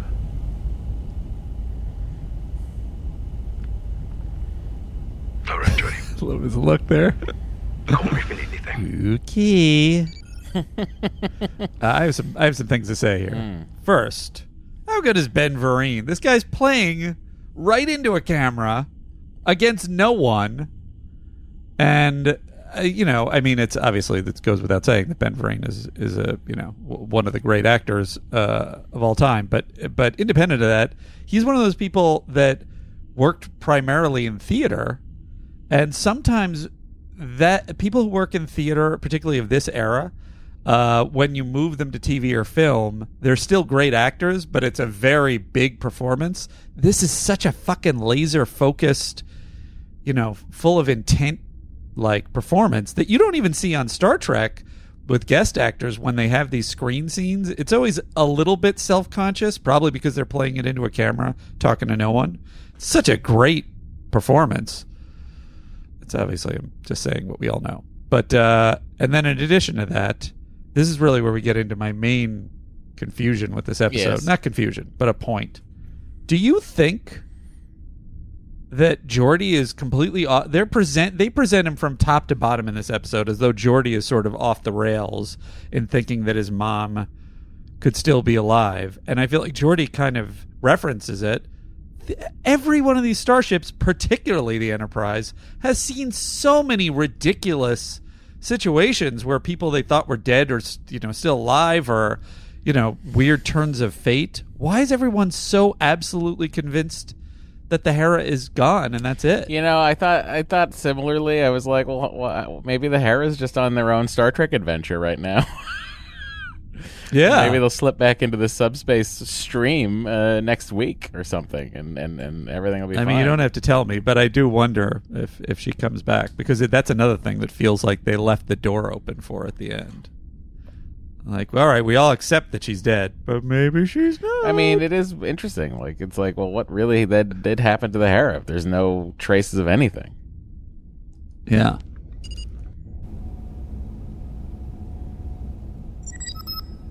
Come in. this is such a weird scene. Hey, Data. Data looking Still at nothing on the screen. No. I've completed the adjustments to the interface. I am now waiting for Commander Riker to finish moving the probe. Yeah, about that probe. If you were going to try and ask it on a date, I was just passing by. I was wondering what you were up to. I'd like to wine and dine the I'm probe. the what kind of food do you like? no, okay. was I being dated? Was I supposed to be uh, dated? No, that's uh, That is not valid. entirely correct. While it is true the display is currently blank, this emptiness has a poetic meaning. Therefore, it cannot be considered nothing as such. Says who? The ancient Duzadarians. Much of their poetry contains such lacunae or empty spaces. Often these pauses measured several days in length, during which poet and audience were encouraged to fully acknowledge the emptiness of the experience. I remember a few lectures from Starfleet Academy that seemed that way. I do not. Are you certain you do not wish to talk about your mother? Why would you say that? You are no doubt feeling emotional distress as a result of her disappearance. While you claim to be just passing by, that is most likely an excuse to start a conversation about this uncomfortable subject. Am I correct? No, Data. Sometimes just passing by means just passing by. Then I apologize for my premature assumption. This particular poem has a lacunae of 47 minutes. You may experience the emptiness with me if you wish. Thanks. It's, it's sort of an odd It scene. is an odd scene. Because they, I mean, not only it's odd because he's looking at nothing. I- are the Dusitarians a real thing? That's or is that made made, up up Star Star Trek? Just made up Star Trek bullshit. That doesn't exist. Who are they trying to? Who are they trying to fool? um, that's one thing. Um, but uh, the misdirect also the um, that he's like, no, I don't need your opinion. I don't need you to help me. And then he's like, you gave up to her easily. I do want to talk about my mom. It's like, I guess it's interesting. It's true. People avoid talking about their feelings. Yeah, I mean, uh, also, I, what I like about this episode, in a sense, uh, is is the, the data Geordi relationship, the, that sort of exploration of that, and the lengths with which Right. they'll both go. Because if you think back to the season six finale with Geordi sitting there, well, this very much mirrors to me when Geordi went in and Data was trying to kill that Borg you Uh-huh, know, right. and, and needed help turning off the uh, safety protocols and you know Geordi's like reluctance, willingness to help his friend, and you seeing Right. Data reflect that back to Geordi. I, I liked that. Uh, Yeah. passing I by. mean, look, they're best they friends. are, regardless of what Picard might say. I really didn't mean it. Then my initial assumption was correct. You do wish to speak of your mother. Am I crazy to think that she's still alive? Your sanity is not in question. However, your evaluation of the available information is biased. She's a starship captain. She's gotten herself into and out of impossible situations before. Why should this be any different? I agree. Disappearances fitting the profile agree of the also. Hera have rarely ended with the safe recovery of ship and crew. Rarely, but that not makes me feel never. much better. Right. And we've escaped situations that have rarely ended in the safe return of a crew. Look, I'm I'm sorry, Data. I didn't mean to snap at you. I'm not offended. You are upset. Your reactions are not surprising. It's just that if if she really is dead, I don't know what I'm gonna do.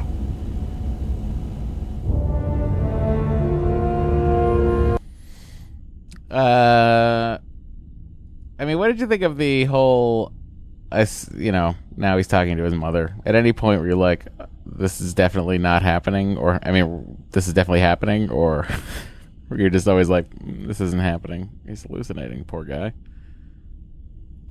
Well, this is sort of the odd choice that they make script wise is they they kind of set us up emotionally to think that he's crazy or at least way off base in in thinking that his mom is still alive. And then he sees his mom and there's no misdirection. It's not his mom, you know. Right. So it's like it feels like you would want it to lean it a little bit the other way. Um, and I, I think that what happened is they chose an emotional plot that doesn't lean toward good storytelling, which is like, okay, the emotional plot is sound that, you know, people have trouble accepting, you know, death when it when it, in their lives, um, but uh, or loss. But then it's like, all right, well then we know that this isn't his mom. And so I was like, the only thing that the only thing that made it really kind of interesting is I was like, ooh, are they going to reverse it again? And actually, it will be his mom. Uh, yeah. And it was like, I think their reversal is it's the aliens, but it's like, yeah, right, Yeah. like we all saw that coming. right. I don't know. Yeah, I do. I feel like there is more I wanted from this episode that it just didn't give me. I wonder if if it had been that the aliens were more entwined with his feelings about his mom. Like somehow they really learned something about humanity and or maybe they were sort of they did have nefarious intentions and then they changed their minds based on his connection to his mom or something. Like that would have at least dovetailed it a little bit more plot wise. Hmm. But it's just like we kind of think he's. We're told that he's crazy the whole time, and then he is not crazy, but off base. about his mom. And to that point, like it would have been interesting to me, I guess, if they had sort of done a thing where they're like, "Okay, Geordi, let's all do it. We're gonna put every fucking ship resource into helping you figure this out." Right. You know, oh, you can't interface because you know it's dangerous and you might blah blah blah. But guess what? We'll figure out a way. We can send this probe in and do this or whatever. And him sort of working And I'll say through something- that, I think would have been interesting. Yeah, I agree. And also, sort of going along with your point, they also could have gone, they go a little bit in the direction of he's acting erratically. He's still doing this thing, and everybody thinks he's crazy. But it's kind of, it doesn't, like, it doesn't land that way. It's sort of like in the end, it's like, no, it was actually alien, so it's good that he communicated with them. It, it's like he doesn't put the ship in danger, he only puts himself in danger. It doesn't seem like he's that far off the rails, which would have been interesting to see. Yeah, like he, he, he ultimately he's not affecting anyone but himself. Right. Which you could argue that's, you know, it's sort of presented as like that's you're, you know, even in in putting yourself at risk, you're depriving the ship of of you and or you might you put that in danger and so that's a huge thing. Yeah, I mean you left Barkley in charge down there. It's interesting we just watched the the Voyager episode where Chakotay basically does a similar thing of putting himself in danger. Don't you feel like that theoretically, on happens his own so many times with our watching all three series at the same time? It's very strange. They just sort of like the plots just link up. Come in. What does that tell you? It tells you there's only three Star Trek plots. Wouldn't cause any permanent damage. it Could be. I wouldn't want to expose his brain to that kind of stimulus again. Is there And one any kind of pie, particular pecan cause for this pie. hallucination? His brain functions are normal. I told you, I wasn't hallucinating. Geordi, I've analyzed the probe's sensor logs. There are no records to indicate the presence of a living human on board the Raman. Well, she wasn't exactly there. Her ship is down on the surface. So you believe that what you saw was some kind of transmission? Somehow, she has managed to communicate with me. We have no indication of a transmission of any kind. Maybe I'm the only one who can detect it because I'm interfaced with the probe. The probe does allow Geordi to sense quantum fluctuations, subspace anomalies, and other phenomena not perceptible by any other kind of And sensor. other cool Granted, shit. but What how data? could he perceive you know, her visually never as mind. if she was standing there in the room? I'm not sure, but I do I know do like. that our brains weren't designed. I like that process- Geordi is the the best one to have this kind of ir- um, irrational instinct because he can justify it the most with science and then have help from data. Yeah, yeah, yeah, yeah. Uh, it's all this other stuff. Yeah, that possibly might work. Maybe. What data you trailed off there? No, no, it's. Meanwhile, in Counselor Troi's office. I think I'm going to start talking about my childhood counselor. You're way off. That's not what I asked.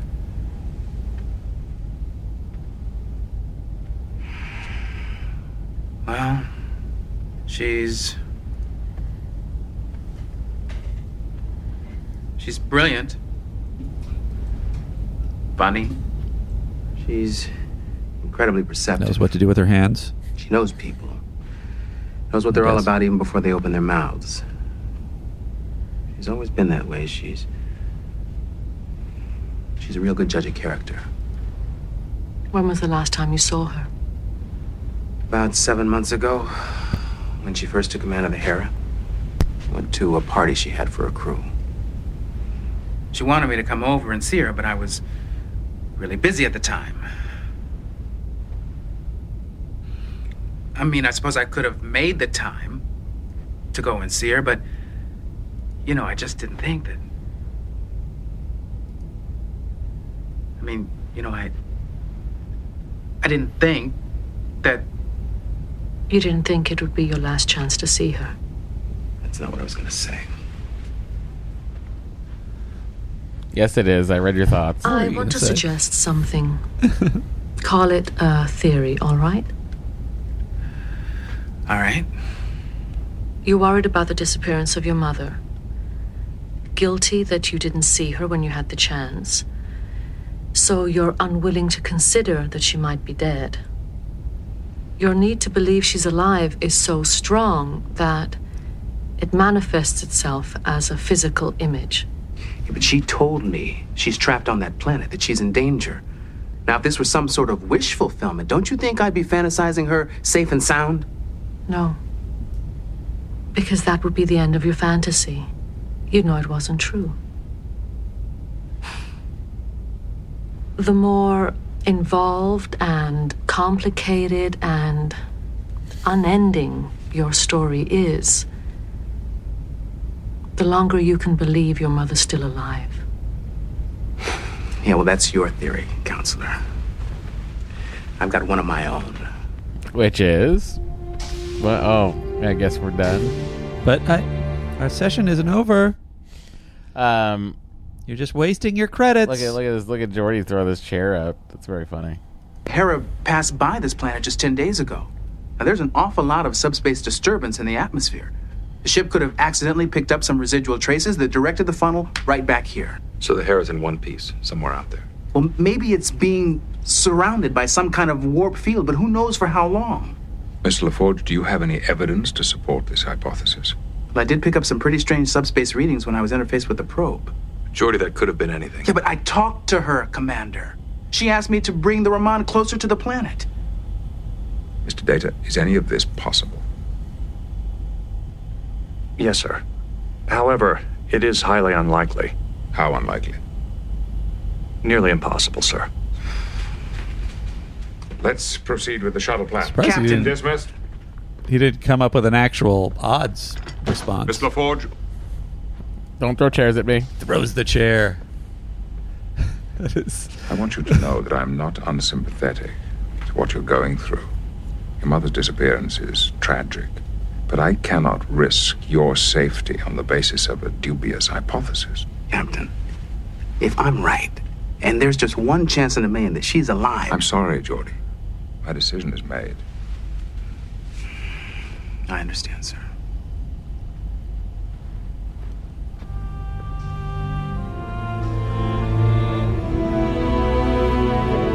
Well, wonder if this influenced the Matrix. This episode. I guess it's a stretch. I mean, I think it, definitely I think nerds is- who saw everything, It's very lawnmower man. Yeah, I guess that's when Lawnmower Man would have been more. It's interesting that that it, it's always a sticking point, and I think it is in this episode too, where it's like I can't let you interface with that probe from a from a distance. It puts you in uh, too great a danger. It's sort of like they really do backflips to make it a danger to Geordi. I mean, I'm trying to think about what this episode is about. I mean, I think it wants to be about you know humans' inability to, to Process face loss, grief. process grief, right? and Geordi's difficulty in doing Well- that. But I don't think Geordi's being unreasonable, given the lack of evidence and the fact that he serves Yeah. on the Enterprise. They're in a weird area. It's kind of like there was an episode of Buffy. Did you Uh-huh. watch Buffy? I don't remember. yes, I It's- did. it's- We're about to give a spoiler for Buffy, so just uh, turn off if you don't want to hear it. Um, when Buffy's uh, the stuff happens with Buffy's mom, the Body, great episode, and it's- season five. right? Fantastic episode. So they, but they go to a lot of lengths to be like, because people die and come back to life so frequently in Buffy. It's Mm-hmm. like, yes, but this wasn't for magic. This was just a regular thing and whatever. And you buy it. It's it's like well done. But it, there is always sort of a subtext kind of a thing of like, yeah, but do you fully buy it? And it's kind of the same thing. It's just a a problem that it's like the odds have been defied so many times. Why would anybody have this attitude? Yeah. It's a, it's a hard it's a hard uh, needle to thread, and I don't really know that they did it correct, like that they were successful in threading it. But you know what's interesting is we do accept other deaths of our main characters. But that's but that's happen, we even see though those deaths. You know what I mean? Like we right. see them. Yes, you're you're right. That's the distinction. This is something where it's like, well, we don't. There's not. That's not enough evidence for us based on what we've seen and also the the fact that they're just no missing. warp trail, no debris, and Geordi's like, Yeah. "Well, what the fuck happened to the ship?" I started to tell my new Right. friends those same stories, pretending that she was alive. Then I started believing that she was alive, that she had just gone away, but that she was coming back.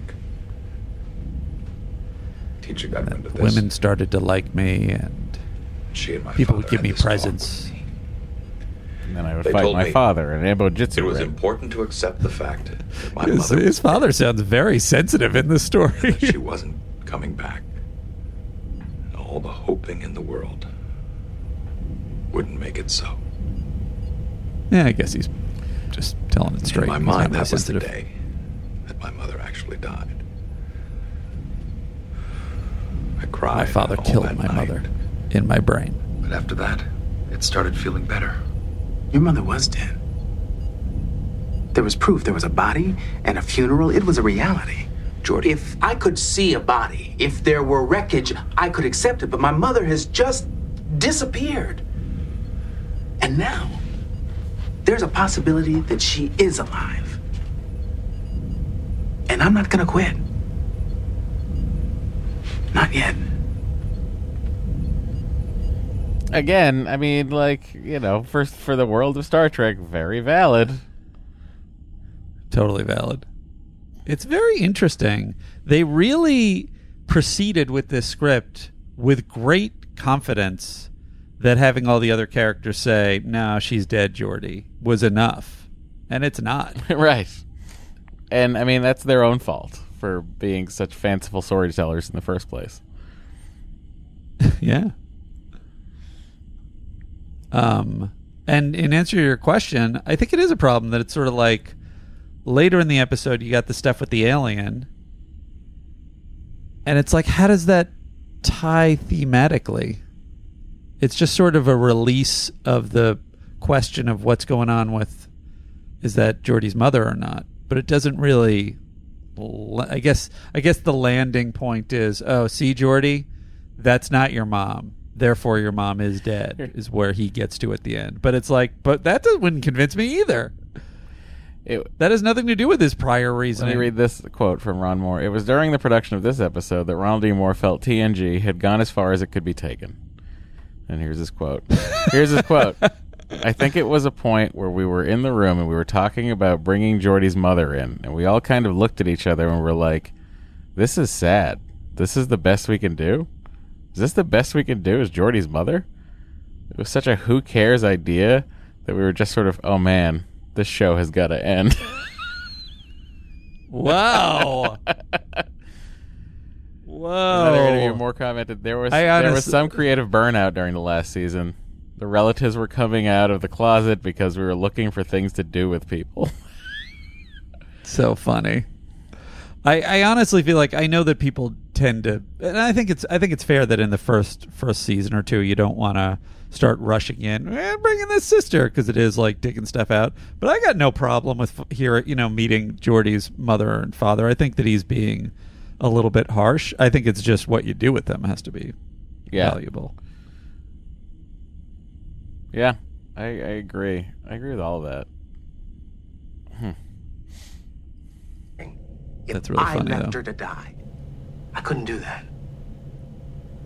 That's why I've got to do this. Just have to take him seriously in I this can have suit. you confined to quarters for the duration of the mission. If that's what you need to do, Data, then do it, because nothing short of that is going to stop me from trying to save my mother. But definitely that will do it. So nothing short. Okay. Data, where you going? Oh, you're helping me. Great. Damn it. Great. Uh, Be great if if Data just open palmed him and just knocked him out. I'd rather You he put him both over get his in a lot of shoulder trouble for this. and carry him kicking and screaming. No, no, Data, you bring me back to that room and interface me. No. However, I do have a request. Yeah? What's that? I would ask you to consider the possibility that what you see is not real. I will. I promise. So, Matt. Yeah. What about this? What about this? He dis he disobeys Picard's orders. Oh, I uh, you know I think he's uh, I think he's due for a reprimand here. But I mean, I didn't even know that was possible with with Data unless someone had taken him over. Well, that's what but Data has the power of friendship. You know, I thought he was sort of required by programming to obey orders. I think we've seen accurate? many times before that Data can do things that Data doesn't know he can do. Yeah, I find it well. it but it's also me. like there's the moral quandary, right? Yeah. Of like if I don't, if I just if I just obey my orders, Geordi could come to some real harm if I'm not here to help him. Do you know what I mean? yeah. So you then could- you could the the logic, morality but that is- programming can kick in there and sort of go, well, then I should help him. Right. And that is really where you get into Data having a personality and, and being more human than than uh, than he thinks he is because it's like, well, you're making a you're bending your logic to match what you quote want to do, which is take care of your friend over follow your orders. Yeah. Now you can you can sort of pin it on the the moral the moral underpinnings, but it feels like that's a little bit of a reach. So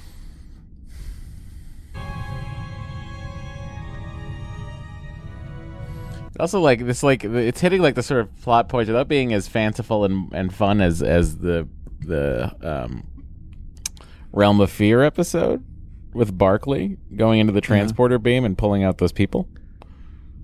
Right. Yeah. Which is sort of the same thing here. It's like Jo- Geordi's sort of doing the Barclay thing here. You know, yes, the whole overlap, the the the, the grief is covering it all, but I don't know. This uh, episode, like, I like the character development for Geordi, and I like the relationship with Data, and I like seeing Geordi's parents, and I like that. But like everything else about the episode is sort of like, eh. Right. So when I said earlier, I even feel like they there's good Geordi stuff. You should, if you like Geordi, you should watch it. I I still sort of stand by that, but as a general episode, I don't know. I even feel like the uh, the stuff in this sequence the, I don't know that there's much story they could have built on it, but just they could have had a little bit more fun with that he's basically the probe. He's not himself. So like when he holds his hand up and shoots the phaser, that's pretty awesome. And He's just like we return- done more stuff like that with him being sort of super powered, which would have been more like you're saying the Barclay episode. Turbulent the farther down you go. You may not be able to bring the Raman close enough to the Hera before being destroyed. I have to try, Data. We're running out of time. Shield back online.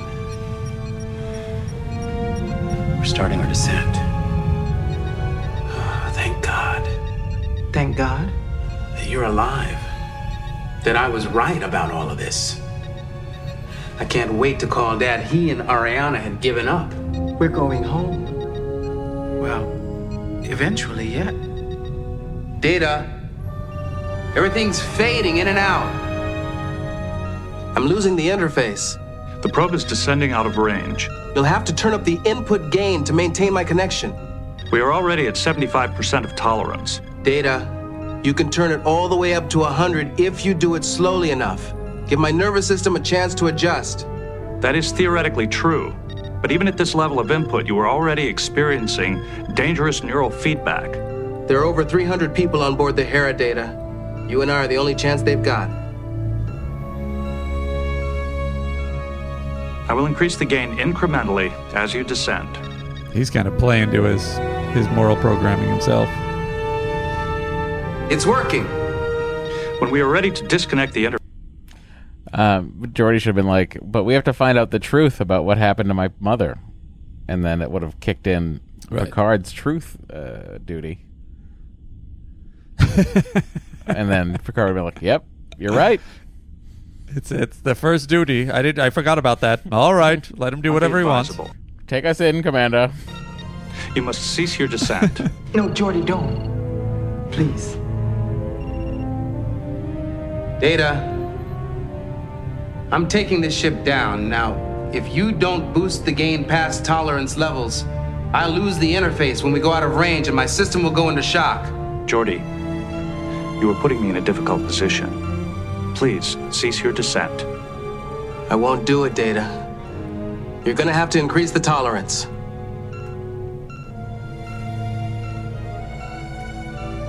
Disengaging safety systems. Going to full tolerance levels now. Thank you, Data. We're getting close. Thank God. Command LaForge. Yes, Captain. Oh, someone's Stop your ruining the party. Prepare to disengage the interface. Sorry, Captain, but I can't do that. Damn it, Geordi, you're gonna kill yourself. If I come back now, my mother and her entire crew will die. I'm scanning for your ship. I'm not getting This would be a major reprimand. We're still too far away. He's acting completely irrationally. Yeah, well, but is he? Do you know what I mean? I guess he's not acting irrational. We've discussed Right, this. yeah. It's like So is that was that? what- But I mean, given what they think, he's acting irrational. yeah, But yeah, yes, I agree with you. Maybe at the end they're like, "Oh, wait a minute, we all did. Uh, we did. Uh, we had all those, all those other You know, adventures I was where just we looking through we all of our past or- missions, and Geordi, you weren't far fetched. All right, let him off the hook. I should be picking something up by now. I'm not finding anything. There's no warp funnel, no ship. There's nothing Really there. sneaking up on him for it being a probe. Doctor, report. His neural synapses are overloading. He can't survive this. My guess is someone has fire hands, and they're using them next to his head. what do you mean his head? The probe next to the probe. Oh, okay. Geordi, what's happening to you? Reverse. Tractor beam. Reversing tractor beam. What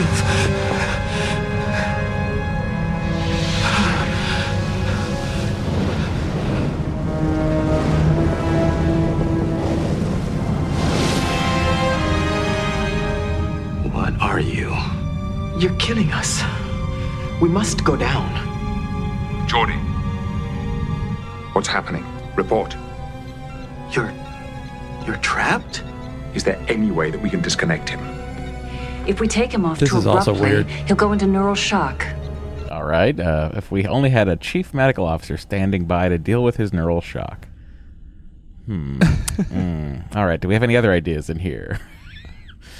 Caught on And with ship. that that aspect, it kind of feels like is it Shades of Grey? I always forget the one where he where it's Riker. Yes. having the Yeah, yeah, flashbacks. Yep, yep, yep, yep. It's kind of like that where it's all this you know false jeopardy kind of like medical stuff. I mean, look, it's all false Jeopardy science. Probe stuff. What do you want? Like a decompression tank. Then Let's try it was it. an accident. Captain, I have to take the ship into the lower atmosphere. Explain. As I understand it, when the Raman got close to the planet, it accidentally picked up some life forms that live in the lower atmosphere. Subspace beings of some kind. Intelligent. When the ship went back into a higher orbit, the beings were trapped. How do you know all this? One of them can communicate with me. It must have read my thoughts through the probe interface and took the form of my mother to try to talk me into taking the ship closer to the surface. Are these beings responsible for the death of the Raman's crew? Yes, but I don't think it was on purpose. They probably tried communicating with them the same way they're communicating with me by directly accessing their thoughts. It must have been fatal to the crew. I guess the interface is what protected me. I have to take them back, Captain. They can't survive so far up in the atmosphere. I'll turn the ship around and come back just as soon as I'm. Geordi, what's happening? The atmosphere is getting more turbulent. Things are blowing up next to me. It- you know, it's like uh, some sparks and stuff. Total shield failure in eight seconds. Can we switch the input? Almost.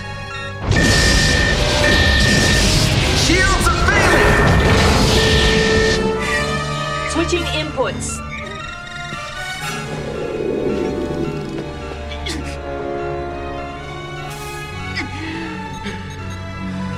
I mean, he does essentially Is it almost working? go into full shock, and she's His there. vital signs are stabilizing. Yeah. He's going to make it.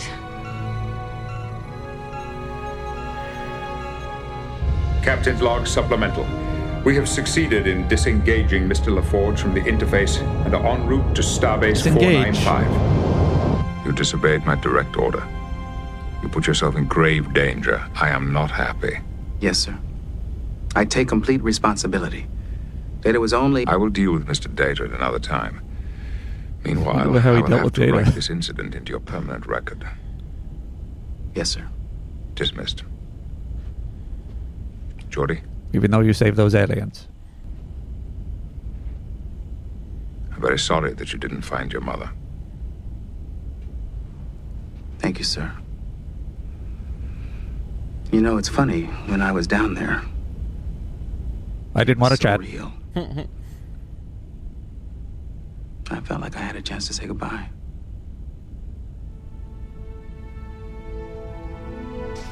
Even though it was just a ball of fire.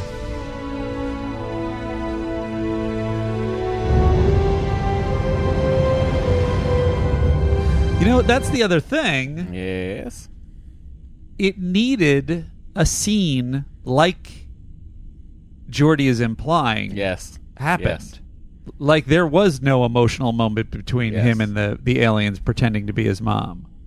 I, I completely And if they had said, "Thank you for saving us. We're sorry about your loss," blah blah blah. You, you know, uh, we can't tell you who you're. I don't know. This is all this is all uh, bad pitch version, but we can't tell you who your mom actually was. But give her, give him some indication that the mom that lives inside you is is a beautiful person or loves you or what some shit like that.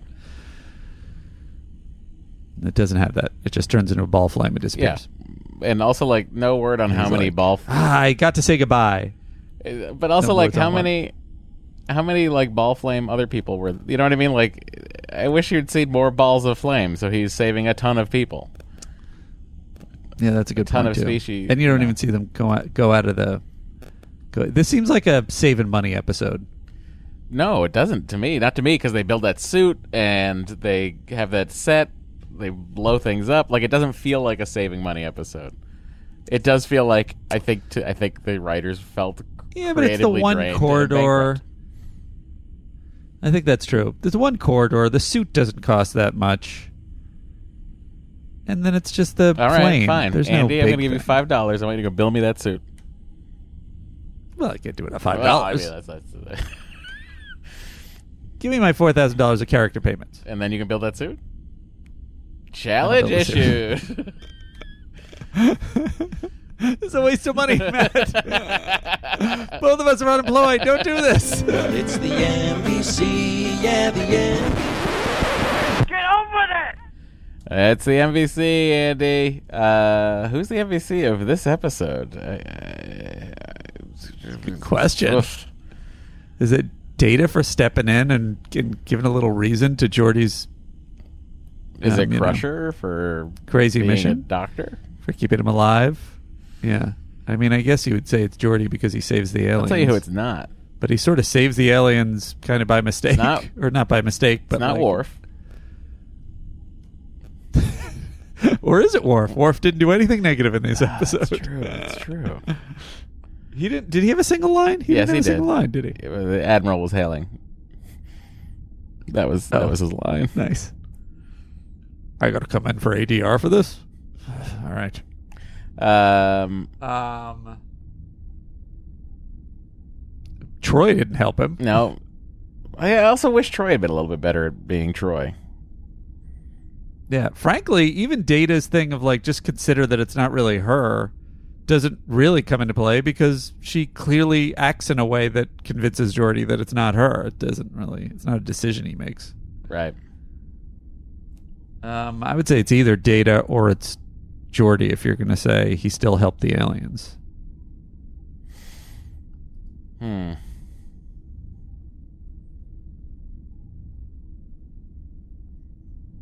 I think it's Geordi. I mean, I think that's what they want us to believe, so I'll give it to Geordi as well. Uh, Gonna play their game. yeah, I guess huh? so. How many Andys does this episode get? Oh, we forgot to write it down, Drat. Well, I mean, I will say I think that I Um, had I probably would have put this episode at a six prior to us discussing it, but probably watching and sort of the machinations of everything. I sort of I think I have to put it down to like a four point five. Yeah. four point five. As you've said to me many times, Matt, you are correct. Yeah, You did it. yeah, no, I agree with that exactly. Even from, I probably would have started at a six, and the more we pulled it apart, Yeah. it's like eh, it's kind of a four point five. really proud of us.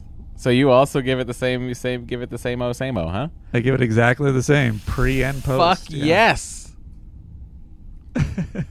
Finally, we're agreeing. All right. Uh,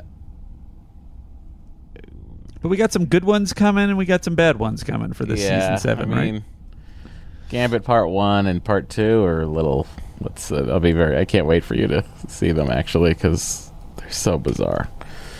Um, I already saw some costumes, and I was like, "What is this?" Yeah, I'm gonna. Let's pause this. Let me share the screen so you can watch the trailer with me.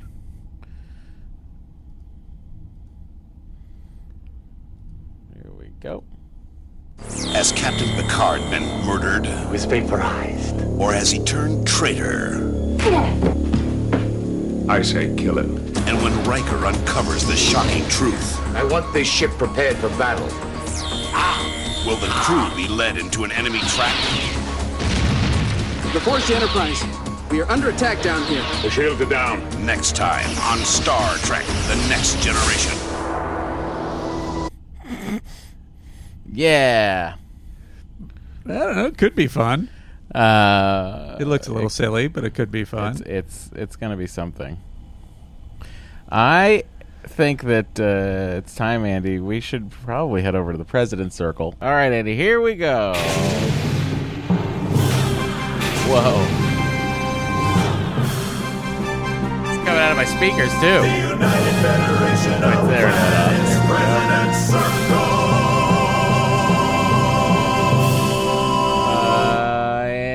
How are you? Here we are, the President's Circle. Took us a while to get these names recorded. I'm older and wiser and a little uh, tired from traveling. But here we are. So I will thank. I'm exactly the same. You're not the same. You're a Doctor Doom T-shirt on. You silly goose. a Doctor Doom T-shirt. Uh, Matt really nailed it. Not even a second hesitation. Tell him what you said. uh, I said, "Hey, Doctor Doom." It's still good. Fantastic. It was so fast. It's impressive. Uh, whoa, DS9 music playing in the background. I'll take it. Whatever. And uh, this is where we say thanks to our Fast patrons. approaching. Here you. Yeah. It's uh, yeah, season seven. We're fast approaching DS9 season one. And uh, the people have been with us as presidents for quite a while. Let's thank the following folks here. Anders, farewell and adieu to your fair Spanish ladies. Peterson, Christopher Fernaghi. Jaws reference. Yes, indeed. Amber Schmidt, Anthony Deacon, Steve Mifrandier, Adrian Bing Clark, Sir Reginald Pennybottom, Husker Danny B, Derek Atkinson, Jet Jurgens, Brett Jarrett, first recep- recipient of the Christopher Pike Medal of Valor. Wear it with pride, Brett.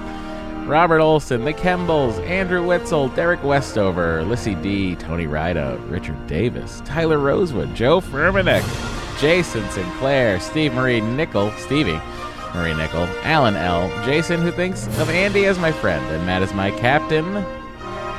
Well done, sir. Mark Mitchell, Paul Sharp, Captain Shimmons, thank you. Christopher Colbert or Colbert, Dan Kostelic, thank you. Andrew Ingram, Daniel Perez, Ben Roach, Paul Carly, Kelly Coe, Queen Elizabeth of the House of Simpson, thank you, Queen Elizabeth. Brian Hellman, Karen Vanoff, Mike Jones, Brett Euler, Sandra M., Mike Gaylord, Ron LeBlanc, Frederick Roa, Jonathan Wentz, Martin Hedegaard Peterson, Live Long and Dad podcast, Carolyn Land, Whiskey, Ben77, Chris Nedgewitz, Captain Crandall of the Inside Straight, Linnea Huynh,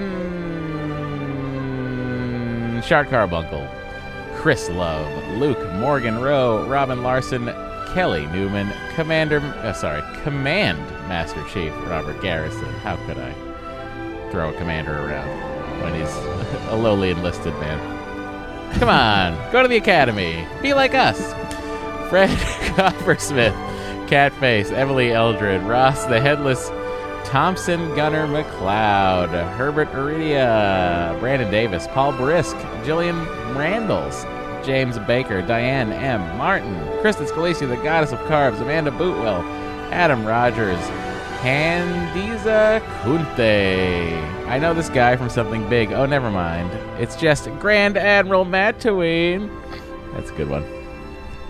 Keith Bodela, Kim Vilsack, Ian Buckley, Chief Technical Officer Troy Ray, Tim Cullen, CD, Dan McLeod, Gareth Case, Tony King. Uh, I lost my place, but Andrew Barber's here to pick up the pieces. Ben Bodenach, Gary Martinez, CC Sadler, Tim Siebel. Uh, we got a Kyle Thompson, thank you. Becca Shoemaker, Jesse Hendricks, Robert Denton, Claire Powells, Eric Mon, Raymond, Brett Parsons, Vanilla Thunder, Stephen Small, Katya Willishin, Alexis Borsier, Peter Sheeran, Aaron, and that's page one. Andy, take it away. This is DS9? It's very No, that it, uh, it transitioned into Jerry Goldsmith's uh, first contact. Oh, I see. Okay. Uh, Joe Moran, thank you, aka Muscles Ripley, stalwart Neelix defender, currently adrift in space. Kathleen Guzman, Lieutenant Tish Wheeler, Lieutenant Neil Stud Lambda 1. Sorry you're still stuck in there, pal. KD Campbell, Will Hostclaw, Brandon Kellinger. Thank you to Barry Wallace, Jeff Millies, President Preston Foster, no matter what Matt says. Yeah. But well, we know I the mean, truth, don't we, Preston? It's not true, but okay. Risa Kachuk, Ryan Solo, Lieutenant Daniel Stenrud, Lieutenant Sofa King Cool, Matt Weipert, Marcello Vita. The specific actor trainee needs help with Vulcan Acting 101. We're working on it, pal. Joe Sullivan, Kip Corbett, Jesse Tus- Tushinsky, Jesse Tushinsky. Give that a clean run. Christopher P. Gill, aka the chairman of the board, Jan Leppert, Brian McDonald, Rob Sabin, Biff Yeager is my spirit animal. I, Dion, um, John Turin, Alex D. Gesslin, Carmen DeHoog, William Temin, Adrian Carter. Thank you to Marcus Erlinson, Andrew Reeves, Matthew Dillon, Simon Harper, Jeff Jenkins, Andrew Gibson, Cody Stanley, Stephen Cotter, Rob Baptiste, Chris ruler of the far flung regions, master of the good versus bad pizza, holder of the sacred chalice of Jalix. Scott Burnett, Chris Leopold, Nick, Lieutenant Dan Billing, Lieutenant John Jonathan Sourshell, Jonathan Leader, Joyce Hudson, Derek Hawkins, Colin McCune, Elena, Jerry Canavan, Cody Wappenkamp, Lieutenant Eric B., Lieutenant Glenn Wakely, Lieutenant Brian Rowinkle, Lieutenant Frederick Rombouts, Daryl the Animal Noy, Lieutenant Catherine, Jeff the Human, and Maximus the Dog. How long can a profile name be? This long. Wow, this is longer than I would have expected. Good lord, the letters. Secunda! Matthew Cutler, Nathan Haney, a werewolf with a Palestinian flag in their hand. Really switching it up there, pal. Joe Moore, Tim Collins, Do you Thomas think he got that at the Chinese restaurant he was at? Could have been. That's a real fusion of foods there, though.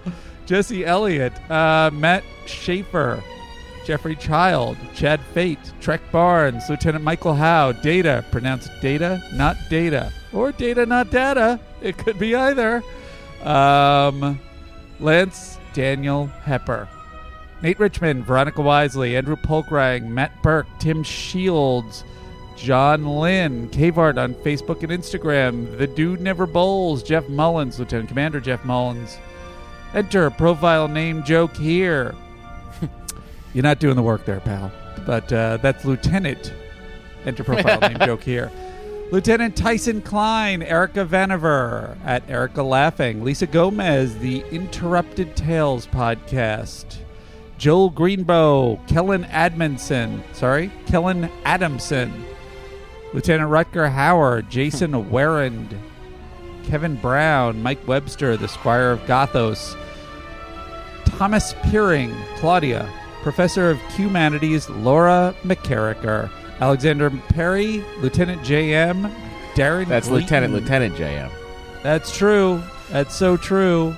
Edward uh, Andres Acevedo, Mark Redenius, Stephen Steve Thomas, Kieran O'Sullivan. Whoa. Sorry, my mouth my mouth is really going slow Hang on, on, a that second. page. Let me say that last name again. You Oh, didn't sorry. do it right. You, do- I, I, you could be speaking about Kieran O'Sullivan. And Andy's accent corner. It's gonna be shit. All right, and a big thank you to Microwave Beef, Adam H, Stephen Harcourt, Harcourt Fenton Mudd. What have you been up to?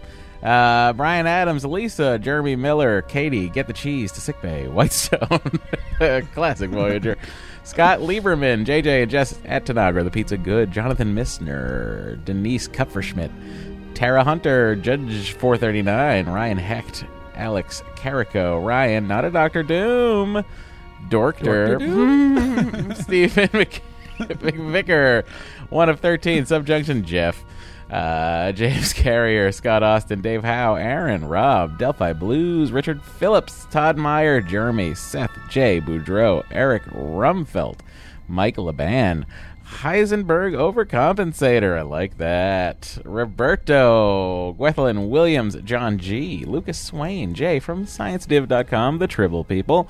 Uh, Zach Crum, thank you. Chief Astrophysics Officer Andy Puckett, thank you. Trenton Hoyt, Carl Dath. That looks like a Klingon last name. Cedric Clark.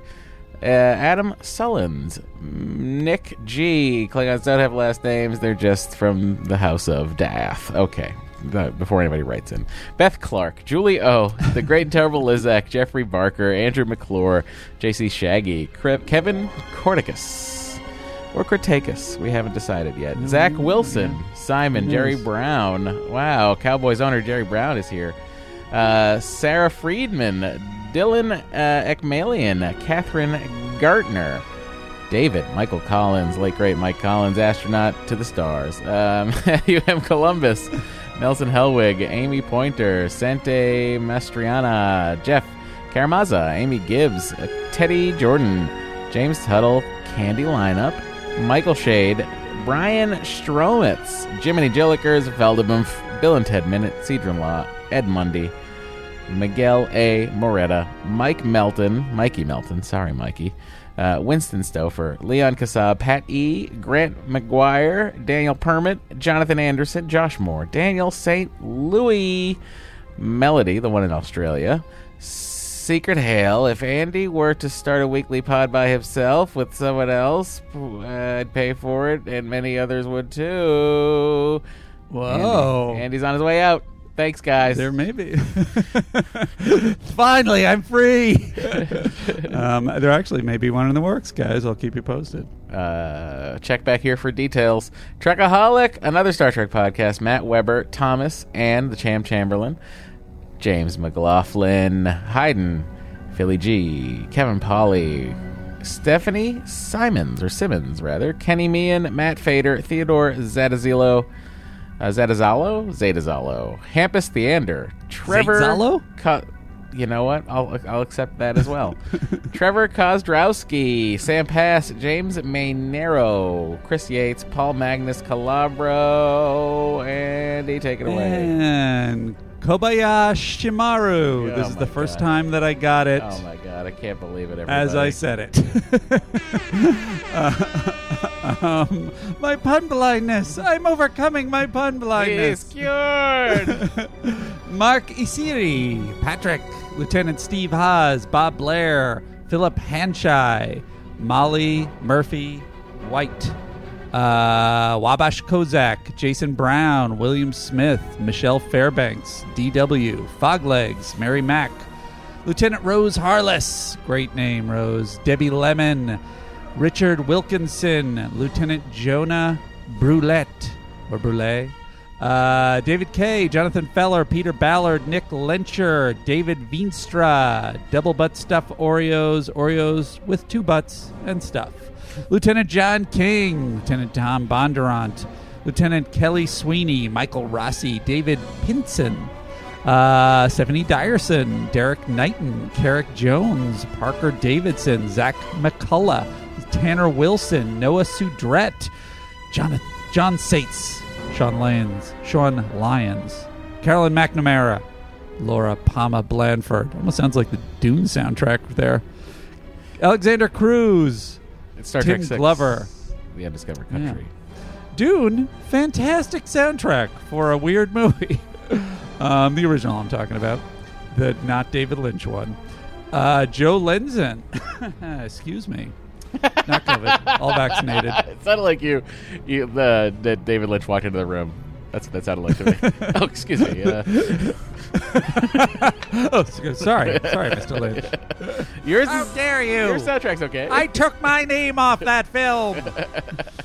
um, Tom Hagopian, Blake Pettit, Chad Mathis, Chad Mathis, Lieutenant Ted Marth, C. Edwards, Brett LeBlond, Zoc. Zoc Watson. That's Scott Watson. Scott Watts? Scott Wat Watson. Jesus Jesus, Christ. freaking Christ. What the F? It's in the morning. We're doing a morning run. Neither of us is used to it. I apologize. and his words aren't warmed up. Sock Watson. Scott, you really might want to consider that. It's a great Star Trek alien name. Keith Korshigan, Daniel Herron, Roberta Cat, Sean Daly, Lieutenant M.W., Lieutenant Andy Benson, Darmok and Sinatra at the Sands. Nice. Patrick Reese, Elizabeth Story, Mallory Duke, Brendan Teskey, Noah Smith, Seth Olson, Shaunold D. Moore. Nice. Is it? Oh, Ronald D. Moore. Nice. uh, I got another one. It was slower this time. something. Lieutenant Joe Blow. Scott Bradley, Adrian Kopp, Mara Michael Parsons, Jess, friend of Darhana. Sorry, Star Trek. It's for the Dugongs and Sea Dragons podcast. Grace Ellen Meixner, Viscount Von Poo, Lieutenant Charlie, Lieutenant Matthew Thorne, Thomas McGowan, thank you to Jack Diamond, John Weggy, Team Pigeon Double Take, Yeah. Todd Harmon. What is that? Uh, from oh, uh. Mm-hmm. it's uh, bonding. Uh, Heather Knight, Peter Goodwin, Matt Snyder, Scott Farley, Chuck Credo, Credo, Jacob Reichart, Igsha, Ugly Bag of Mostly Water. Welcome. Duncan Welp. No, Duncan Delp. well, you both got. You both got a shout out. Duncan Welp got it for free. Jeff Weiner, uh, Matthew Smith, Zach McGrath, Ian Werner, Mad Seb, Lieutenant Walter, Jeff McGregor, Mike Boonackley, Flying Octopus of the Northwest, the mediocre and average Doug, Lieutenant Doug, Jinkman 91, Kerry Hunter, Jason Leach, Adam Ringle, Ing- Adam Ringland. I'm trying to slow down to get him right, and it's not helping. Kevin S. Brooks, Lieutenant Adam R. Murray, and thank you, I the Cat. And thank you to Shelley, Queen of the Sheliak, Vasil, Jeffrey Maddox, Katie Brosek. Boy, that's loud. Uh, Corey Culbert, Justine Adamek, Luca Z, J.R. Johnson, Hannah Silver, Nurse Ogawa's fifth line. Cue the music. Do I have it? I thought I had it. Uh, yes, I do. I cued the music. You did. Now, is that the parody version Yep. or the? Uh... Celebrate five months, come on. so dumb. Uh, Daniel Brown, Timothy Serrano, Archer Palms, aka Burning This This, uh, Matt, Matty Chappie, Zach Engberg, Natasha Harrison, Patrick, Daniel Weiss, Lord Commander, Daniel Bond, Isaac Boatset, Joel Aarons, Alexander Markowitz. Pull that down. Ugh. Insurrection had quite a score. Let's go to the next one. Uh, Andy, I forgot where I left off. Isaac Boatset, Joel Aarons, Alexander Markowitz. I don't know. Garrett Avalar, thank you. Gregory Durain, David Landau, Don, the Don Donson, D. Nettleton, holder of the Lwaxana Troi Medal of Valor, the Sacred Chalice of Rixx, but least of all, Thomas Nettleton's brother. I think that's most of all. Uh, Tamika Mitchell, Alex Kubrick, Craig Little, Christopher L. Mitchell, John Macy, Pizza Shrapnel, Matty H, Rob Wisdom, John Matthews. Boy, I turned that down. And say thanks to Niles Anderegg, AJ, Miss J, MST3 Katie, Sean Cameron, Brian Pierce, Ambassador James Holloway with Diplomatic Immunity. I feel like Andy usually reads that one. Roberto, Ivan Bemshot, Rambush, uh, Laura Kincaid, Jonathan Munoz, Lee, I'm going to say Lanza, Jeffrey's hologram, please leave a message. John Dews, Angel Cruz, Nathan Sweet, Christine Assad, Martha, Michelle Hanna, Kit Gates, Keats, Mr. the Ultimate Trekker, Megan Brady Wright, Matthew Holmes, Eric Peoples, Andrew Branneman, or Brenneman, Stuart Allen, story by Rick Berman and Brannon Braga. I like that. Uh, Aaron Houston, Bonnie Luttrell, Kyle White, Martin Thomas Couture, Jennifer Cable, Brad Harris, John Douglas Forrest, Christopher Montoya, David Fiola, Zach Smith, Christy, Beth Baldwin, B Boop, B Boop, Beep. Beep, boop, boop, beep. Thank you. Uh, Jennifer Koffenberger. Uh, Laura, the El-Aurian, is down on the Lauren. planet getting weird. What? You, you ruined the uh, the alliteration. Lauren, the El-Aurian. Oh, fine. he said Laura the El-Aurian. I did. I'm sorry. Uh, Gordon Burnett, Joey Trashbags, L like Q, but five better. Timothy Doherty, Malden from Michigan, Mladen from Michigan. Sorry. Uh, Vince Butler, Matthew Bitts, Joseph Lanter, Andrew French, Ian Clark, Larry, uh, Jarlath McGradup, Christopher, Chris, Chris Christopherson, Valerie Rorick, uh, Kristen Bracken, Mark Stallwood, Steph Hackett, Rachel Waltmeyer, Moreland, 10 forward, Gamma Shift, Shift Manager, Thomas Bowater, Jacob Purrick, Candace Hor, uh, Candace Homan, Arnun, uh, William Black, and Matthew Esakaden? Esakaden, yes, that is it. Lieutenant Zach Kerr. Kerr, thank you. Darren George, a Klingon woman wielding a mek'leth. Am I saying that right, Matt? You are. Larry Santiago, Jake Haikila, Suzanne Wilson, Christian Martinez. Thank you to Philip Lately. Thank you to Ellis Merritt. Thank you to Michael Murphy, Andrew D. Meyer, William Noel, Matt Hopkins, Matt Hopkins, Um, our, our old friend Kevin Smith, Wes Wallace, David Chaifetz, Rachel Kelly, Leslie Ann Rux Palmer, Jeremy, Jeffrey Jacks, Timk, Robert Mashburn, BMet, Donk 215, no, Donk 2015, uh, Lieutenant Michael Kukulich, Rich Christensen, Elliot Kingdon, Rail Goodall, Lieutenant Ben Miller, Phil the Killer, DM Johnson, Jessica Wright. Thank you to SDF Prowler, Thomas Evans, Nicholas Linder, Daniel Duval, Lisa Tuttle, Sean Bayham, John Eckley, Kent Pescatore, Morgan, and then Les on the Ocean, Ben Sawtell, Neil McNa sorry, Niall McCann, Neil McCann. Uh, remember, you can put your name's phonetic pronunciation where you put your name in the. That sounds like uh, Lord of the Rings, the animated Lord of the Rings. A little bit to me. It's Star Trek 4. I guess they're all they're all just uh, regurgitations of the same scores over and over. Drew Taylor and the Linus. Uh, thank you all so very, very much. Andy, it pleases me greatly to see that these other pages were just blank. Yeah, it's impressive. I wasn't expecting that. Hopefully, we got everybody. I think we Uh, did. if we didn't, please write in. We're happy to add your name to next Don't write list. in. Don't write in.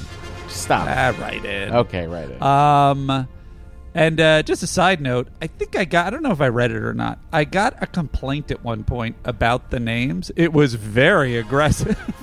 what do you mean? And uh, to me, the names is the easiest part of like that's that's not even a uh, a saucer section. Like that's like some shuttle we're you know we're we're tractoring behind. Wait, us. I'm sorry. Someone was mad just- because they didn't turn off the podcast when we decided to start the names.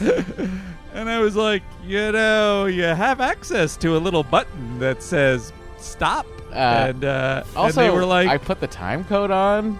Like, uh, do you even put the time code I on put for the, the time names? code on for the names always. Oh well, that's that's just insanity. Then that person is just sour a sourpuss. All right. Well, Sourpuss, you are not our friend.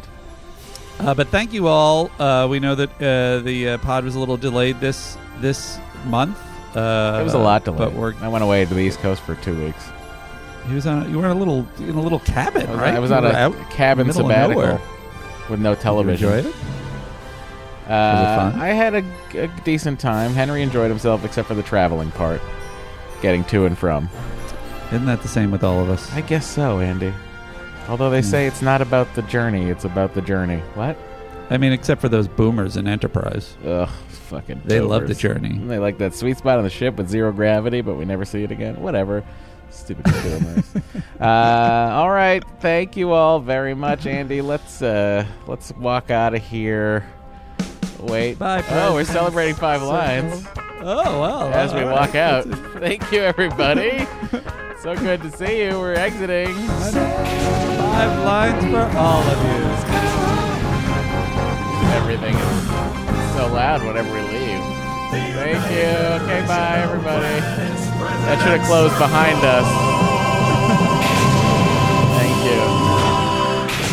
Door took a while to close, everybody. Sorry. Oh, gosh. Andy, I don't know why I still hear music. I got That's silly. slammed in the door several times. I'll you Oh, know. Well, okay. Now we can leave for realsies. Take us out, machine. Disengage. Follow Star Trek The Next Conversation on social media. You can find them on Instagram and Twitter at Star Trek TNC. On Facebook, search for Star Trek TNC and join the Face Group. Send comments, questions, prime correctives, and anything else to sttncpod at gmail.com. And if you'd like to leave a voicemail, call 816 Trek TNC. That's 816 873 5862. For callers outside of the United States, use country code plus one. And don't worry, no one answers the phone, it's only for messages. If you've got something to mail to Matter Andy, send it to Andrew Secunda, P.O. Box 46898, Los Angeles, California 90046. And please send an email to let them know that something is coming. Finally, to support the podcast and get even more content, visit patreon.com forward slash Star Trek TNC. Be a lieutenant for only $5 per month, or join the President's Circle for $17.01 per month.